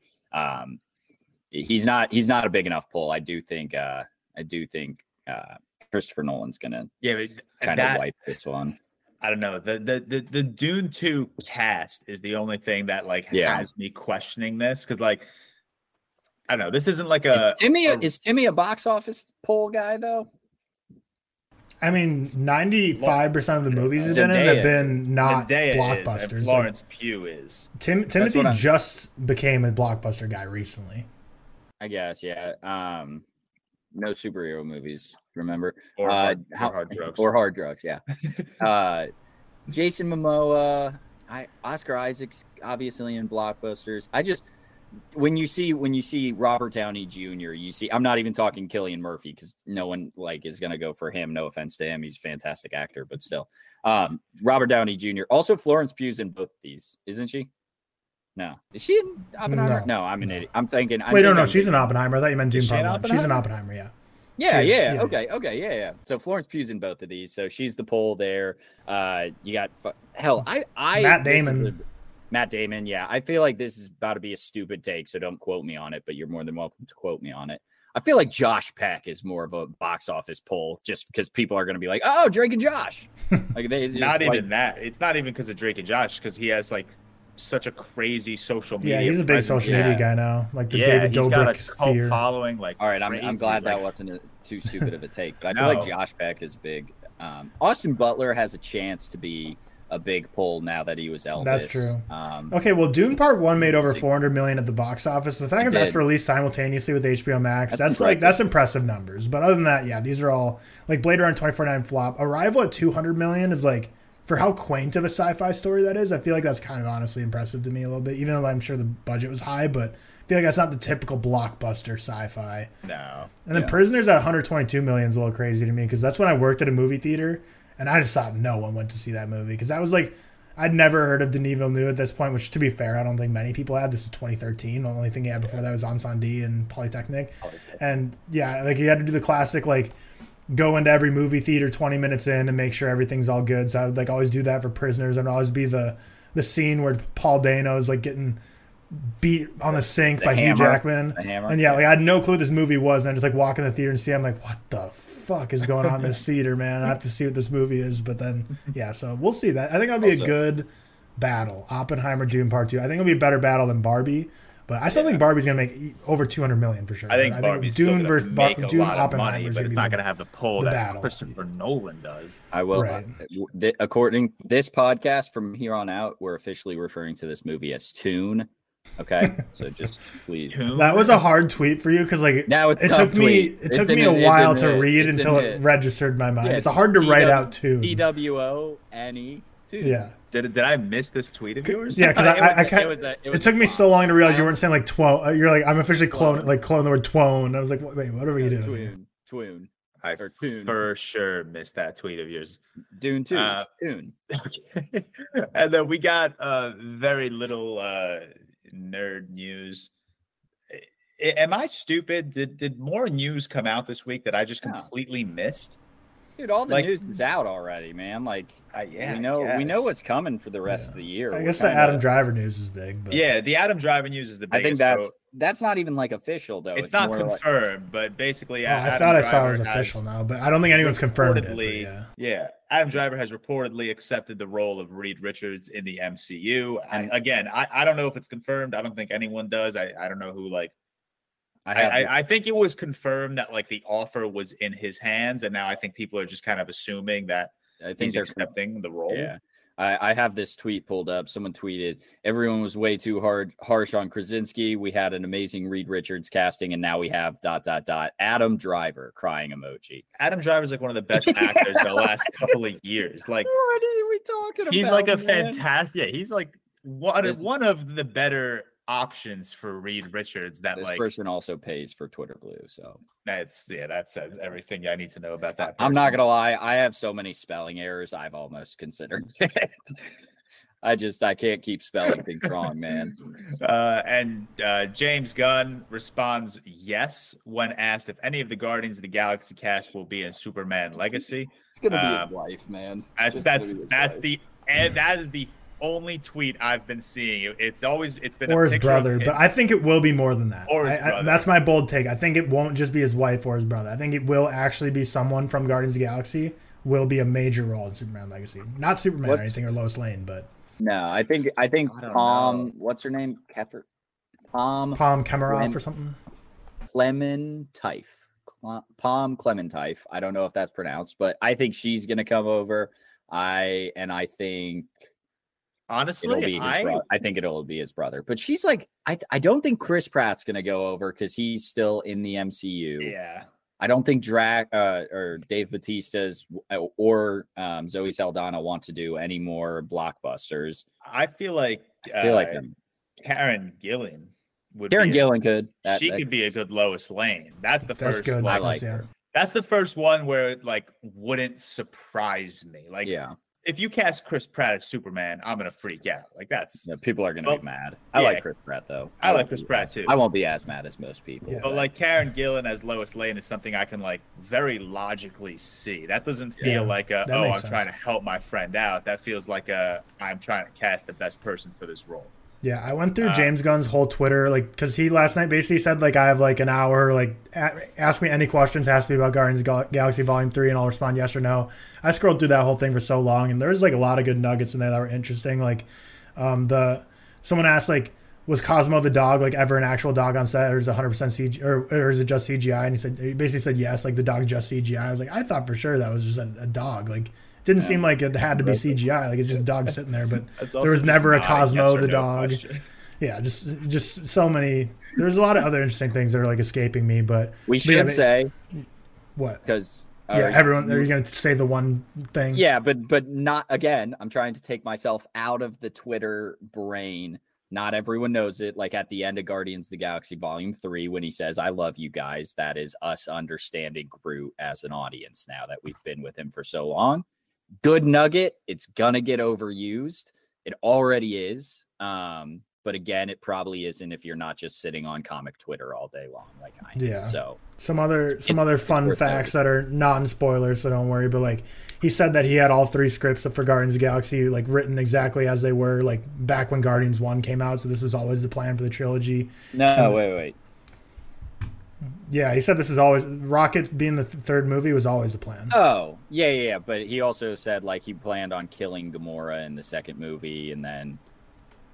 So I th- yeah, I, don't know. Like I don't know if Marvel and him like they made him do like a hush agreement because someone said like someone asked him did Gamora being killed off in Infinity War change anything with your plans for the Guardians? He said no. So I think I don't know if like Marvel now like paying him hush money to say like they didn't ruin his. I thought his you were plans. tweet.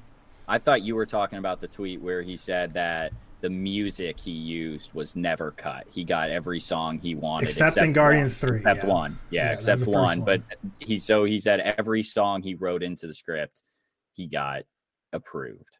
Maybe Mhm. I'm wrong. I, I I thought that's what you were talking about, but you, you he may have always had the plan for Gamora dying. But I saw an interview with him saying he wanted her to die in Guardians 2, but then he talked to the Russo brothers and they had a different idea. and Whatever. The Russo brothers, but yeah, he also That's said like he, so tough. Yeah. for, like James Gunn, like he had like the like obviously Guardians one came out and probably had like the vision of it. Obviously, you said he wrote or had the idea of two and three, and then Infinity War and Endgame come around. And like I have to imagine he had to go through so many like script rewrites because of like where the Russo brothers took the Guardians in those movies. I think he did have a lot of say in like the Guardian story in Infinity War and stuff like that. But um, yeah, he he probably was like at the end of Endgame, he was probably like, yeah, everyone gets snapped, not Gamora. Just just Gamora's cool. We're gonna we're gonna just brush that one by. Just I, I for the life of me, I still don't understand that. I know I it's just like you a do. I know it's just a 40 minute holiday special, but the, after watching Guardians 3, like the holiday special just felt even weirder to me. Like and they filmed it simultaneously while they were doing Guardians 3. Like what's the Mhm. point? Like I don't know. And then like the inclusion of them in Thor Love Well- and Thunder, like a lot of things retroactively just seem so weird now. Like what what the hell were they in Thor Love and Thunder for? Like I was so well, dumb. so Well, Thor: Love uh, and Thunder Thor- was, yeah, isn't that just like takes place like assuming after Endgame when they're together, Yeah, and then like yeah. that just happens, and then when they leave in Thor: Love and Thunder, they go to Knowhere. Yeah. yeah. I guess I don't know. Taika Waititi the just Guardi- sucks. the the holiday special. No, he doesn't. We let we stand Taika Waititi here. Uh, but the holiday special, he's a big uh he's a big Star Wars guy, and Star Wars had that holiday special. So I'm sure he just wanted to make one because they're just which the Star Wars holiday special is just one of the worst things ever. Um, so he didn't make that, but um, he's just a big Star Wars guy. So he, he- I think that's why he. I didn't even know there was a Star. When, when the hell was there a Star Wars holiday special? It's a long time ago, ago. like 1990 or so something. long ago. So before the prequels. yeah. yeah. Interesting. It's bad, dude. It's bad. oh it's man. like really. All right, bad. let, let's continue on 1978. because I know uh, I know we're on a little bit of a time crunch today. Yeah, so the last bit of news, Taika, speaking of Taika Waititi Ta- and Star Wars, Taika Waititi is reportedly committed to directing his Star Wars film next year. We've known he was attached to a Star Wars project. We don't know what the project is, so there's really uh, it's it's annoying when like news like this kind of drops because we want to talk about it, but there's just I don't know what to say. Like, cool. I think Taika Waititi directing a Star Wars film could be really fun. Uh, also, wow. Speaking of which, completely off topic. I saw uh, I saw a couple of tweets uh, where people were basically like, "Well, now that James Gunn is leaving Marvel, and there's obviously the uh, Guardian spoilers. Uh, so skip ahead like ten seconds, please." Uh, the end of the movie, it said like the legendary Star Lord will return. People are saying that um, uh, what's his his name? movie. Bill Hader Oh. should take over like the Guardians franchise because of like how successful Barry is with like the dramatic tone and the comedic tone. And I thought He that's just pretty- had a didn't his last episode. yeah, so I just, know none of us watched fun of- Barry, but yeah. he basically he he ha- took a huge stab at Chloe Zhao and like made fun of her, basically saying like, "Look at these people who are like indie directors going over to Marvel. How embarrassing of it of them to do that." So like, he basically said he made a whole episode about like anyone who goes and directs superhero movies like sucks basically. So he's very anti, and it's funny because he got Sian Heder who directed Coda to like play quote unquote Z- Chloe Zhao or to, like em- play like the person who's like an indie director that all of a sudden becomes a corpo person. So I don't think Bill Hader ever will. Even though yeah, I did see that like so many people were tweeting, and then there was a lot of like does he know type things because it's like Bill Hader's like yeah, I would rather die than ever be in like a franchise like that. yeah, I guess. But like it would, it, It would like, be cool. logically it would it work. would never happen. but yeah. Yeah. Damn, I didn't know he ripped apart Chloe Zhao like that. That's Yeah. so. Also, Yeah. also, Chloe Zhao's the best part of that movie. Like that movie is struggles, but it looks fucking great. Bro, I gotta be in my directed really well. minority and like I like that movie.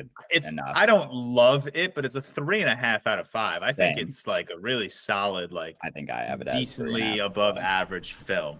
Yeah, I think it's Um, solid. I think he, I think he's more making fun was- of principle than So what she for did. the longest time, for the longest time, and it immediately cut me off after this. For the longest time, it was like the lowest rated Rocket Rotten Tomatoes It had like Marvel a movie, which forty-seven is just that's absurd. But Yeah, we're just that's gonna- just incorrect. Like it's Yeah. not.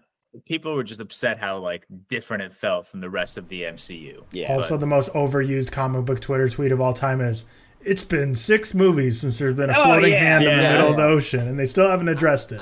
I swear it's a meme at this point. It's got to be. No way It- people are still like. No way people that. care that much. It's like y'all clearly At didn't care about. Eternals when it came out, so why you acting like you keep caring about the plot of it now? Yeah, exactly. Like, make up your Yeah. fucking mind. All right. Well, that basically wraps up our news portion. Like we said, there just really wasn't uh, a lot to cover this week. But now we get into our game. No draft today, um, but I am pinning Tyler versus Cameron in a little uh, 25 question trivia. I've broken it down into I five categories of five questions. I like to think these aren't the most difficult questions. I think there are some difficult ones. I think there are some ones that I think you should get. The categories are the Oscars, Marvel, George, myself, A24, and miscellaneous. Good. So we are going to just run down the line. Category one is Oscars. Um, so basically, I'm going to ask the question. You guys write the answers down, and then after every category, I will just read off the answers, and we will then notebook. Do I need a like physical piece of paper? I'd prefer it. I just got boy. mine.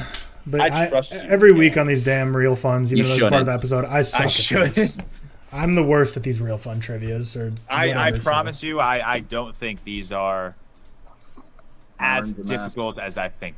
Okay, so we got 25 questions total. 25 questions. Cam's gonna body me on the Marvel portion, so hopefully I get the George portion five for five. I don't think Uh. the George portion is as difficult as I wanted it to be. If Yeah, I'm being honest. I hope it's just like the most like ego stroking questions ever. Like, if you saw what is George's before. biggest point differential in a tennis match he's ever had? How much did he win by? Forty love. All right, let's do this thing. All right, All right, hold on. Sorry, I am just. So what is this? Oscars? This is going to be my worst. This is Oscars. Five questions, and then we go from there. It's um, not like a buzz in. Like I mean, we how do how do you? It's up to you guys. We could just I do. think buzz in would work better. IMO. okay, so let's do that. okay, we'll do buzz in. Cool. Well, Cool. now I Buzz don't in. have to write. Just numbered 'Cause my paper for with, nothing. with three people, it's harder to buzz in. But Yeah. How how how is the buzzing going to work? You're just going to go. Eh? buzz. Okay, fair. know. Or just like first one to first one to say it. All But right, if you say one say. and you get it wrong, you're not allowed to guess a second time until the other person guesses. Mm, fair. That's very true. Okay. Category one Oscars. Question one What year was the first Academy Awards ceremony held? 1980, 2020 or no, 1920. No. 1935. No. 1947. Are we getting hotter or colder? Give me a lower. Lower than what Tyler just said. 1940, Lower. 39. Lower. 37, Lower. Jesus Christ. 34. Lower. 32. Lower. 30. Lower. 28. Higher. Are you 29. kidding me? 29. 29. I don't Yeah, want to give. I don't want to give either. Of you guys. That's very No, fair. That's very That fair. None of us should get a point for that. I am not giving either of you guys that point. Why'd I skip one? Damn it. What All is right, Bill well, Gates' I- net worth? 999,999. Just keep counting. that up. one was tough. I feel like the rest are going to be a little worse. Yeah, Oh, dude. God. I don't Uh, know shit about the Oscars. Question two, I will accept two answers because there are two answers. Which actor and actress, that's a hint, holds the record for most acting nominations without a win? So, uh, Meryl Streep. Without a win. No, without a win. Oh, shit. Is it? Okay. Tyler can't. Or I Oh, can't. God. then. Doesn't she have like a billion, though? I, she's one, obviously. That was silly. One of these, I have another guess, but Tyler. one of the can answers wait. is a male, one is a female. The female most recently lost to Olivia Colman at the 20, Yeah, I think Eight. 18 or something. 2018 Academy Awards. Got a guess, Tyler. No, you got it. Can I just throw out a guess? Glenn Close. Yes, that is oh, correct. Oh, nice. Yeah, I so I know that- pulled Glenn Close. Glenn Close knew- is correct. And Yeah. the male was Peter O'Toole. Damn, I was gonna say Yeah. Jake G. I was going to say Paul Dano. Yeah, no, I Both would've definitely would not have gotten. The picks. t- I would have not gotten the tool, man. So does Question Cam get a half Do I get a point half? for that? Do I get a half? Is it I'll, one I'll half? give to- Cam a half point. Is Yeah. it one half to one pity? Yeah. Question three. In 1973, what movie became the first horror film to ever be nominated for Best Picture? The Shining. No.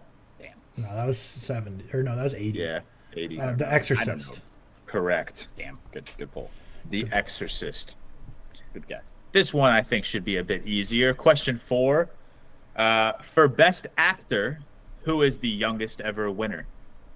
Paul Oh, Mescal. Adrien Brody. Yes, yeah, correct. Uh, yeah. Damn it. I knew that too. I just threw out a name. Wait, who And did the you final, say? Paul Mescal. Paul Mescal. Oh, he didn't Didn't win. win.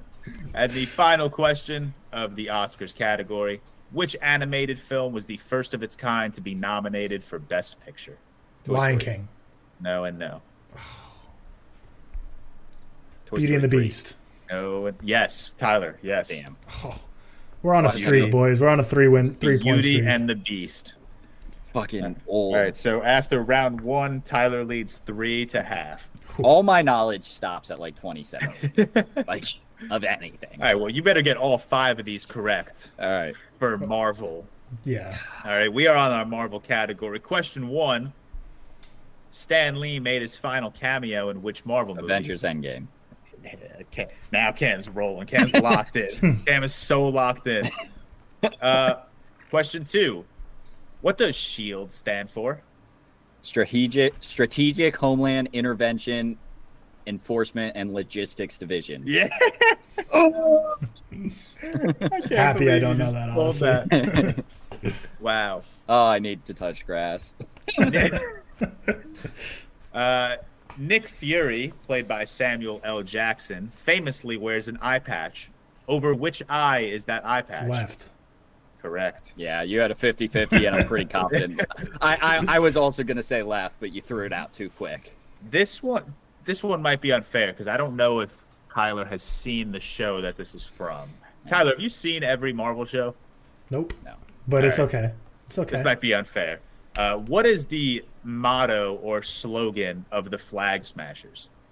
I have seen that. Yeah, I don't. Always be smashing. Correct. Something All right, so about none of you guys- something is- about a fist. No, it's one world, one people. Yeah, that's it. Yep. And No. final question of What the is it? Marvel, Four to four to two and a half. four to two and a half. All right, cool. Final question of, and I will give you a half a point for each answer here. What are the names of Wanda's two kids? Billy. Uh, Pietro. Bi- shit, Pietro's Bi- brother. Billy is one of them. Billy and um. It's another aggressively know, I know, generic I know, I white know, I know. You dumbass! Don't say it. You dumb fucking idiot, me. Uh, Come on, you got this. I know it. Billy John and Shut up, James. No. What's the first Shut up. letter? God damn it. T. Tyler. Tommy. No. Tommy. Fuck. Tommy. Okay, so All Cam, Cam, we each get a point for that. I- You each get half a point for that. Okay, half a point. All right. Half so a point. at So halftime. after two rounds, I got Tyler at four and a half and Cam at three. Category four. Uh, category three. George. George. three and a half. Motherfuckers. This is gonna be tough. Okay. A few weeks back, we ranked our 10 favorite Mm. movies of all time on the episode of A Real Quick. What was number four on my list? Spider-Man into the Spider-Verse. Uh, That was your that was your fourth favorite scene. nope. Okay, so is it Blade Runner? Yes, it is. Ah, good pull. Good pull. It Runner. Spider-Man into Spider-Verse is your fourth favorite scene. The leap of faith. Yeah. There's Okay, so you weren't just throwing There's that a, out. That was there's a. George Here's poll. a George fun fact. Yeah. Question number two. On my list of the greatest movies of all time, what is number one? Shawshank. 2001: A Space Odyssey. No, yeah, he changed it. You ah. Correct. Oh. Wait, what did it used to be? Uh, Shawshank. It Shawshank. was Oh, definitely yeah. Shawshank. It was That one. Shawshank for a while, and then I changed it to 2001. Yeah. Question number three, and I will accept an answer within 5K. How many TikTok followers do I have? 373,000. Wow. Dude, I track our following every week on a spreadsheet. Yeah, that- I think I Oh, don't yeah, know you do. I have media packages for all of us. I know all God this stuff it. like the back of my I hand. about that. What's score at? What's score? Uh, we we're- at I'm two back, maybe. six and a half to four. Okay, so I'm two and a half behind. Damn. Got a Nothing couple. more Question. dangerous in sports than a six and a half to four lead. Question number three. four. And I will. This is technically a two parter because I have a fifth question, but I wanted to include both of these questions in this as well. Who is my favorite athlete and what is my favorite song of all time? Roger Federer. Correct. I've definitely. Pian- Piano Man, Billy Joel. No. You're not far off. I'll give you that hint. I don't know any other Billy Joel movies. Probably doesn't have any movies. Um, God, it's, it's like such an obvious one too. I don't know if it's obvious. I'll give you a hint. It is fair. Billy- it's Billy Joel. Yeah, and I just don't. I'm just, his I don't have just I don't have. Billy Joel songs. It's Um, uh, it's uh, the, the I don't know the Not The- the. yeah. I'm, It's a I'm city. It's a city. Sa- San Francisco, No. Uh, Dallas, No. Come on. Detroit. Oh my God. This is tough to hear. Brooklyn. It's Vienna. Uh, I would have gotten wasn't that. even the right country. Was not in the right country. I will give Cam half a point for Yeah. that, that answer. Okay. And last question, again, a two-parter, so half a point for each. What is my favorite movie genre, and what is my favorite film of that genre? Sci-fi and Arrival. Yes. Correct. One, That one was just like a too obvious one almost. Where I was yeah, like that was dumbfounded at first. I, I was, I, I didn't know if tossing in that obvious one would Yeah. stump you guys. the man was too stunned to speak. All right, Category four, where we at right now? We have we're at. Is it six and a Tyler half to five and a half? At, I think so. where's my math? Six and a half. Maybe to six. And Cam is at four, five and a half. Okay, So yeah, that's are, what I we are, guess. we are, we are close. A24, category number four. Ooh. Oh, jeez. We're starting off very easy, I think. What is currently on Letterboxd the highest rated A24 film? Paras- Everything oh, no, Everywhere no, All- fuck. Parasite's Neon. It is Everything Everywhere All at Once. Question number two, and this is a two-parter. I, now I just think this is too tough of a question.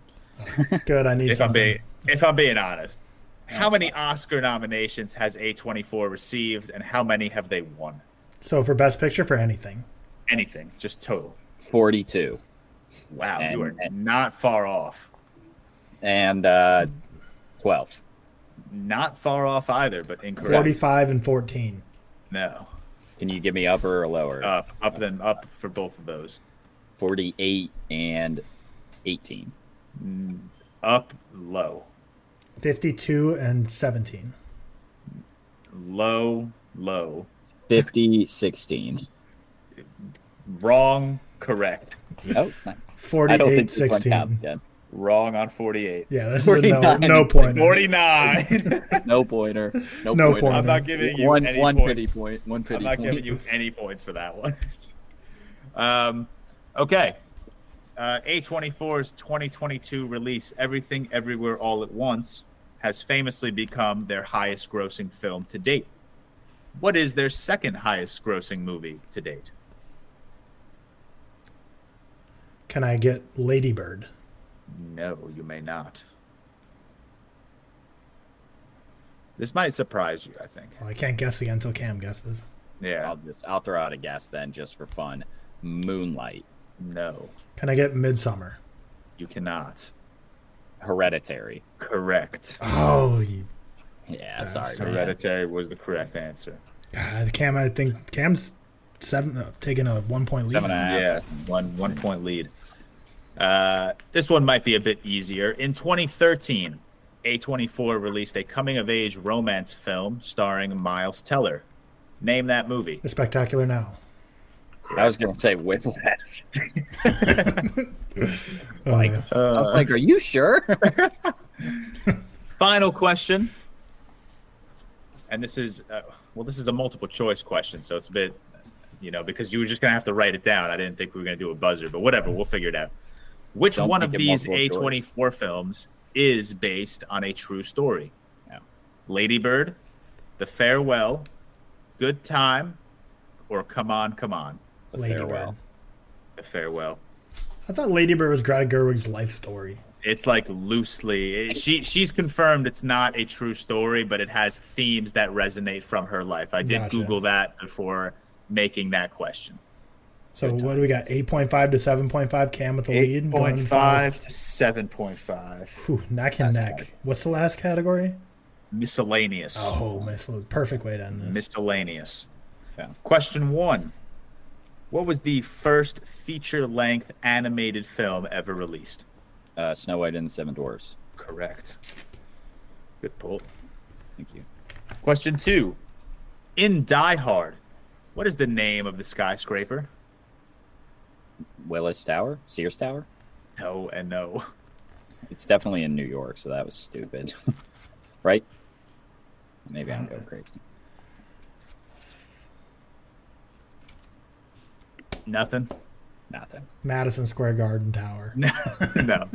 Nakatomi Plaza. Yeah, never getting that one.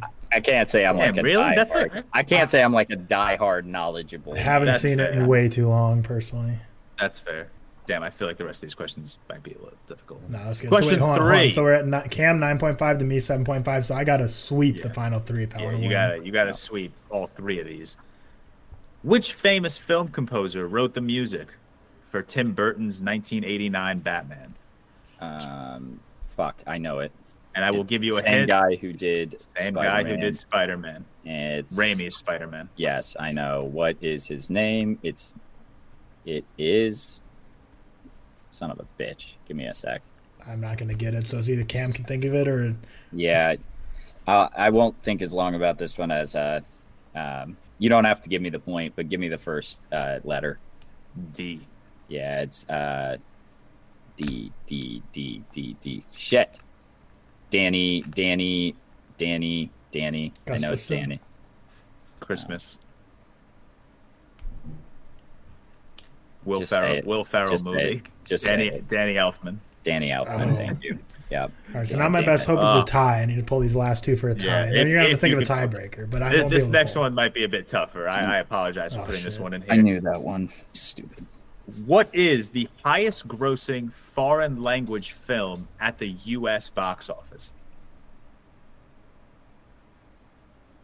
Is it a movie we know? Yeah, for sure. Okay. Not I'll give you a Parasite. hint. The the director of this film is also like an acclaimed actor. Fuck. Cam's gonna pull this before me. Uh, I, I, my, it's not Parasite, right? Not I just, Parasite, no. Okay, I, I didn't know if you. is it? Is it an older movie? Pre two thousand? No, I think this is mid two thousands. So it's not. Yeah. Fuck. Accl- the director is an acclaimed actor. I feel like this is a poll we should be able to get. Acclaimed actor is a director. Is it like is it like a Bruce Lee movie? No. Yeah, trying to think of another. U.S. box office. It's an acclaimed actor. I don't Yeah. know. I don't know it. Spirited Away. There's No. not not an acclaimed actor, but I'll throw out a. Yeah, I won't waste any more time. I'll, I'll wave the white flag. I can't get it. The answer is The Passion of Christ. Oh, Mel a- Gibson. Really? wait. I didn't even know it was a foreign film, honestly. Talk talk about Yeah. a movie I was not thinking of. I I kind of figured. All right, this is the easy this is the easy question of the round. Who is the only person ever to receive an Oscar nomination for an acting performance in a Star Wars movie? Oh, Harrison I should Ford. know. It- is No. it- no, it's not. It's fucking. Um, God damn it, Cam. God, son of a bitch. Come on. I know. I know it too. Oh, son of a bitch. Is it? Why can't I think? Why can't I think? Why can't I so it's I not think? one of the main people then. I can't think of his name. Come on. Yeah, just give me the character he plays. Is it Palpatine? No. Darth Sidious. Oh, really? No. Count Dooku? No. Wow. You guys really don't know this. I'm, maybe I'm an idiot. Star Wars? Star Best Wars. actor. It's definitely not Luke. No, no, no. I never said best actor. Oh, wait, what was Acting it for? nomination. Just acting. It could be supporting. you know. Oh, best supporting. Okay. Is it Ewan McGregor? No. It's definitely not. Hayden Christensen, definitely not. No. Um, That would be crazy. James Earl Jones. No. God damn you I guys. don't know. I don't know. I mean, the answer is Alec Guinness Oh, from oh for Obi Wan. Obi Yeah, Wan. yeah, yeah. That is the answer. I think I definitely did have heard that before, but it's not knowledge I had. Interesting. I feel like that's like Sorry. I don't know, not general knowledge, but that's like pretty big. I thought Star that would be a Wars. poll cam should know. That's like sure. one of those Star That's Wars. definitely something I should know. That's just Uh, something that's like one of those like you know Michael B. Jordan anime creep Yeah, three yeah, fun yeah. facts that I always see randomly floating I around. told you, man. Twitter. Even in even in Star Wars, my knowledge stops at 2017, man. All right, So so, Cam uh, final tally: Cam nine and a half, Tyler Another and a trivia half. episode of Taking Outline. I just can't do these trivias, man. It's all right. All right. Well, that Wrap concludes episode 35 of the ReelTok podcast. Shout out to all of our executive producers Al Bodie, Mac Wells, Marcellus, Remy Walker, Jeffy Mod, Ben Legge, Ben Hansey. Uh, yeah, Hansey, sorry. Benjamin Vetch, Bram Vitz, Dean Katamanidis, Dylan Shep, Ferdinando For, John Anderson, Jordan Gag, uh, Josh Hines, Luke. I'm going to butcher this last name. I'm so sorry. Luke all- Dear Hog, Dear Hog, Relapse, our man Alan, who joined our uh, Patreon watch along last night, Tacos Rule Khan, Tobias Johnson, Will Kim, and Eunice BBX. As always, we are all over social media TikTok, Instagram, Twitter, Letterboxd, YouTube, Spotify, Apple Music. So give us a rating, give us a like, a subscribe. Uh, you guys know how much your support means to us. We will catch you next week on episode 36.